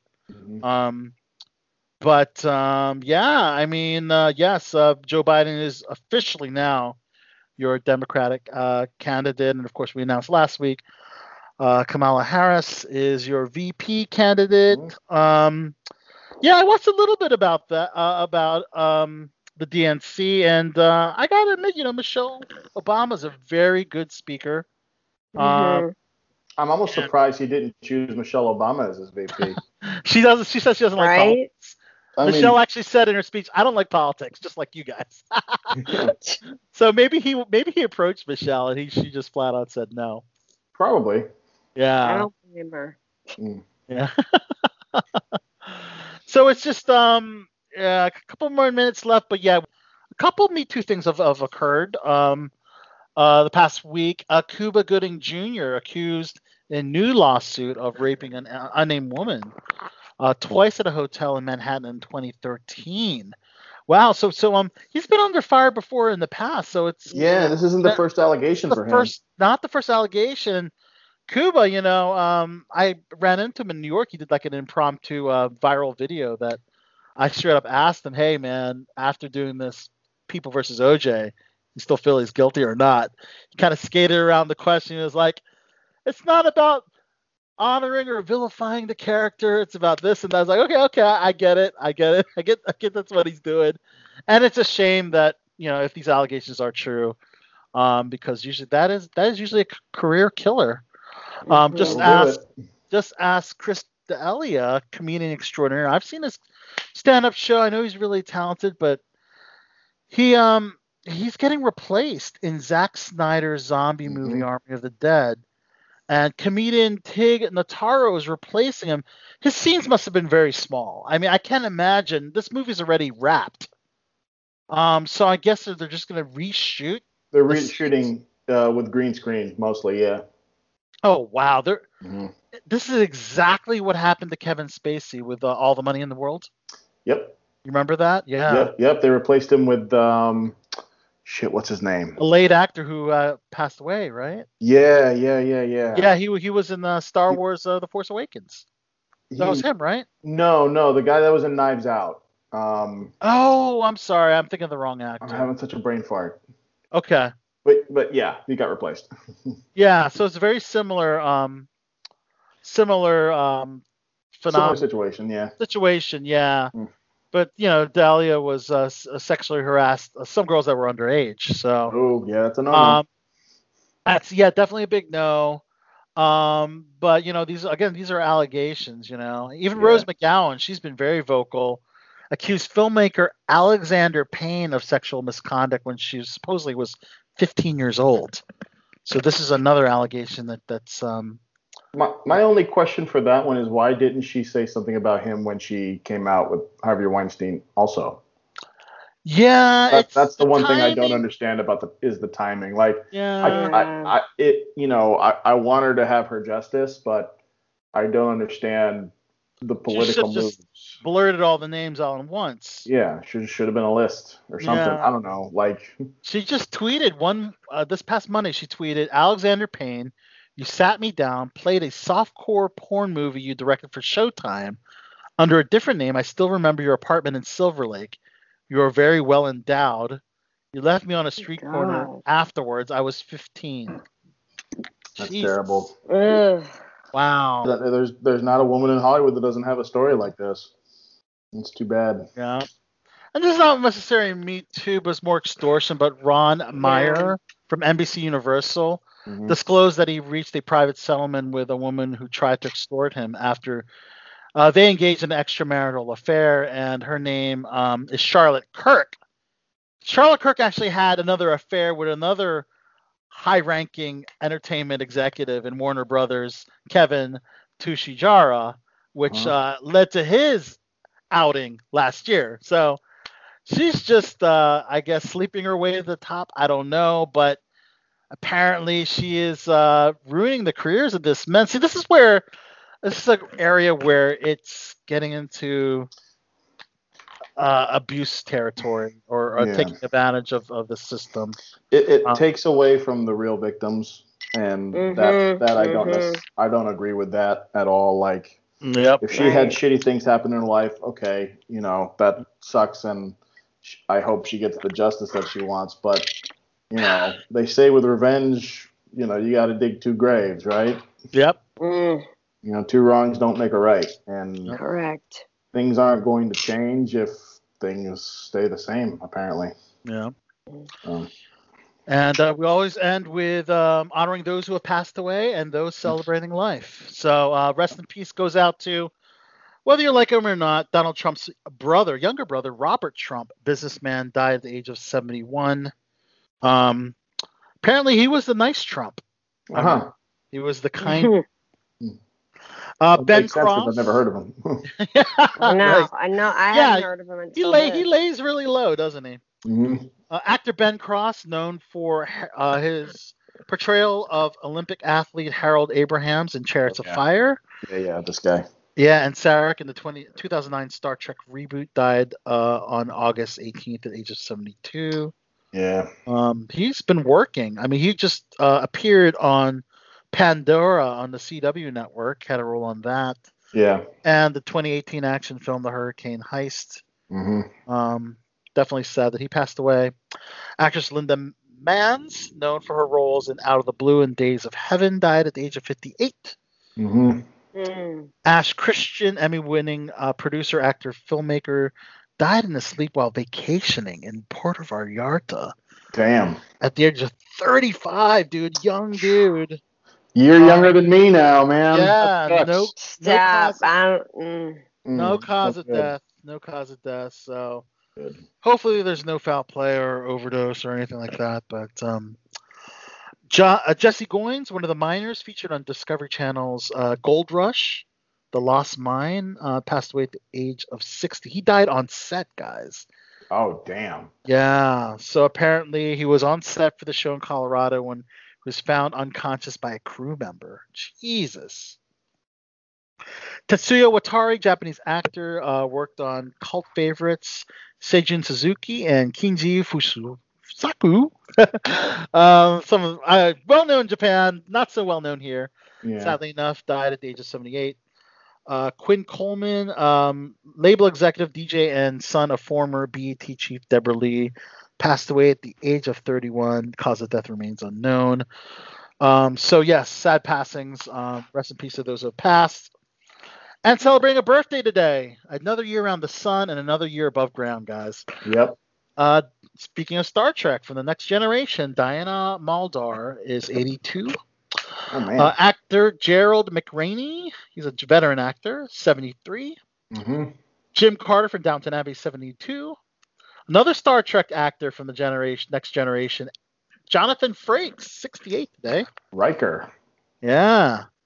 Yes, that's Riker, yep. Mm-hmm. Actor Peter Gallagher, 65, from The OC. All right. Love him. Gallagher, okay. Love him. John Stamos, the handsome stud, is 57. Good for him. Kira Sedgwick, the wife of Kevin Bacon, is 55. Mm-hmm. Kevin Dillon, Matt Dillon's brother, and also Entourage star, 55. Mm-hmm. Matthew Perry from Friends. Yep. Another great actor. Great show. 51 today. Can you believe it? Wow, he's old. I know. Erica Christensen from Parenthood's 38. Melissa Famera from Brooklyn Nine-Nine's 38. Tammin Sirsik from Pretty Little Liars is 37. Lil Romeo, actor Romeo, is 31. He's not so little anymore then if he's 31. Not so little at 31, right? Then he's just regular Romeo. Yeah. And actor Ethan Kutkowski from Shameless is 21. That's birthdays today. And of course, WWE fans, please check out SummerSlam. It's a hell of a card this Sunday. I don't think Nick or Morgan will be tuning in, but I shall be tuning in for the hair versus hair match. You enjoy that, good sir. Mandy versus Sonya Deville. And of course, Drew McIntyre defending against Randy Orton in the main event. And Braun Strowman, who Lion says is your doppelganger. Yep. I've heard that. Defends the Universal title against The Fiend, Bray Wyatt. So that should be something to look forward to. But yeah, looking forward to that. And it's been a tremendous show from top to bottom. We have to end tonight's show a little earlier than usual, but nonetheless, we'd like to thank the amazing panel. Who already left the building, but we'll shout her out. Sabrina Taylor-Smith. Mm-hmm. And, of course, the birthday celebrants, starting with Your Grace, the queen, if you will, the mother of dragons. The one and only Morgan Fab. Morgan Fabulous, thank you. Love it. Thank you for having me. This was a great show, as always. Awesome. The one, the only, the captain, Big Nick. Ladies and gentlemen, thank you for flying Air BTB. This is your captain speaking. Please keep your seatbelts fastened until we come to a complete stop. That's right. Of course, we have to thank the beautiful and talented, our featured guest, Kat Foster. Make sure you check out First One In, September 8th on Video On Demand. She was a great interview. She was great. She was fantastic. And guys, I'm Al Celebrity Soto, your host with the most. We're ending tonight with the cool cut. And this time, the other birthday celebrant, Morgan Fab, is going to close out the show with a song of her choice. Morgan, take it away. I mean, there could have been so many that I chose here that could have really, meant something. But I'm just going to go with a classic that I've always loved that gets me hype. And it's from Miss Spears, and it's Oops, I Did It Again. Oh, there it is. It's just fun. It's a classic. It's a classic. Put on your red onesie and leather. And you pimped that costume before, right? I haven't, but that is on my list to do. Love the song. The only thing I'm not a huge fan of is the conversation. Mm. I think that part's hilarious. I think that, in my opinion, if that was edited out, it'd make it a better song. But that's just my opinion. Mm-hmm. But nonetheless, it's the birthday girls' classic. It's cheesy, cut. It's funny, yeah. The cool it's cut. Good. It's perfect. Oops, I did it again. I played with your heart. Got lost in the... Next time we're out, we're going to all do the dance. There you go. Guys, it's been a great show. Until next week, we'll see you then. Adios. Until then. Peace. Good night. Peace.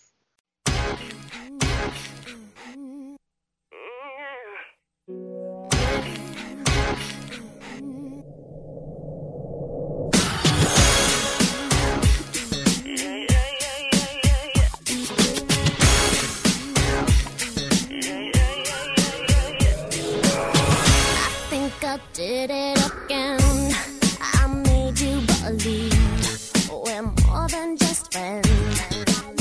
Oh, baby, it might seem like a crush, but it doesn't mean that I'm serious.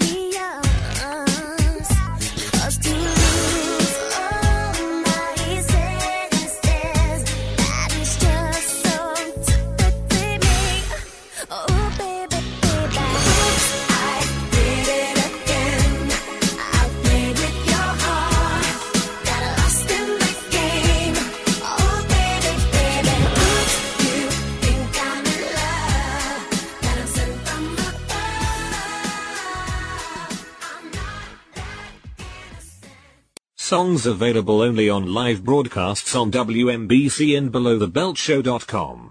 Well, it has been a ill show tonight, and I think we have all learned some valuable lessons. This is your bot for the bad boys of Baltimore saying, until next time, keep chilling.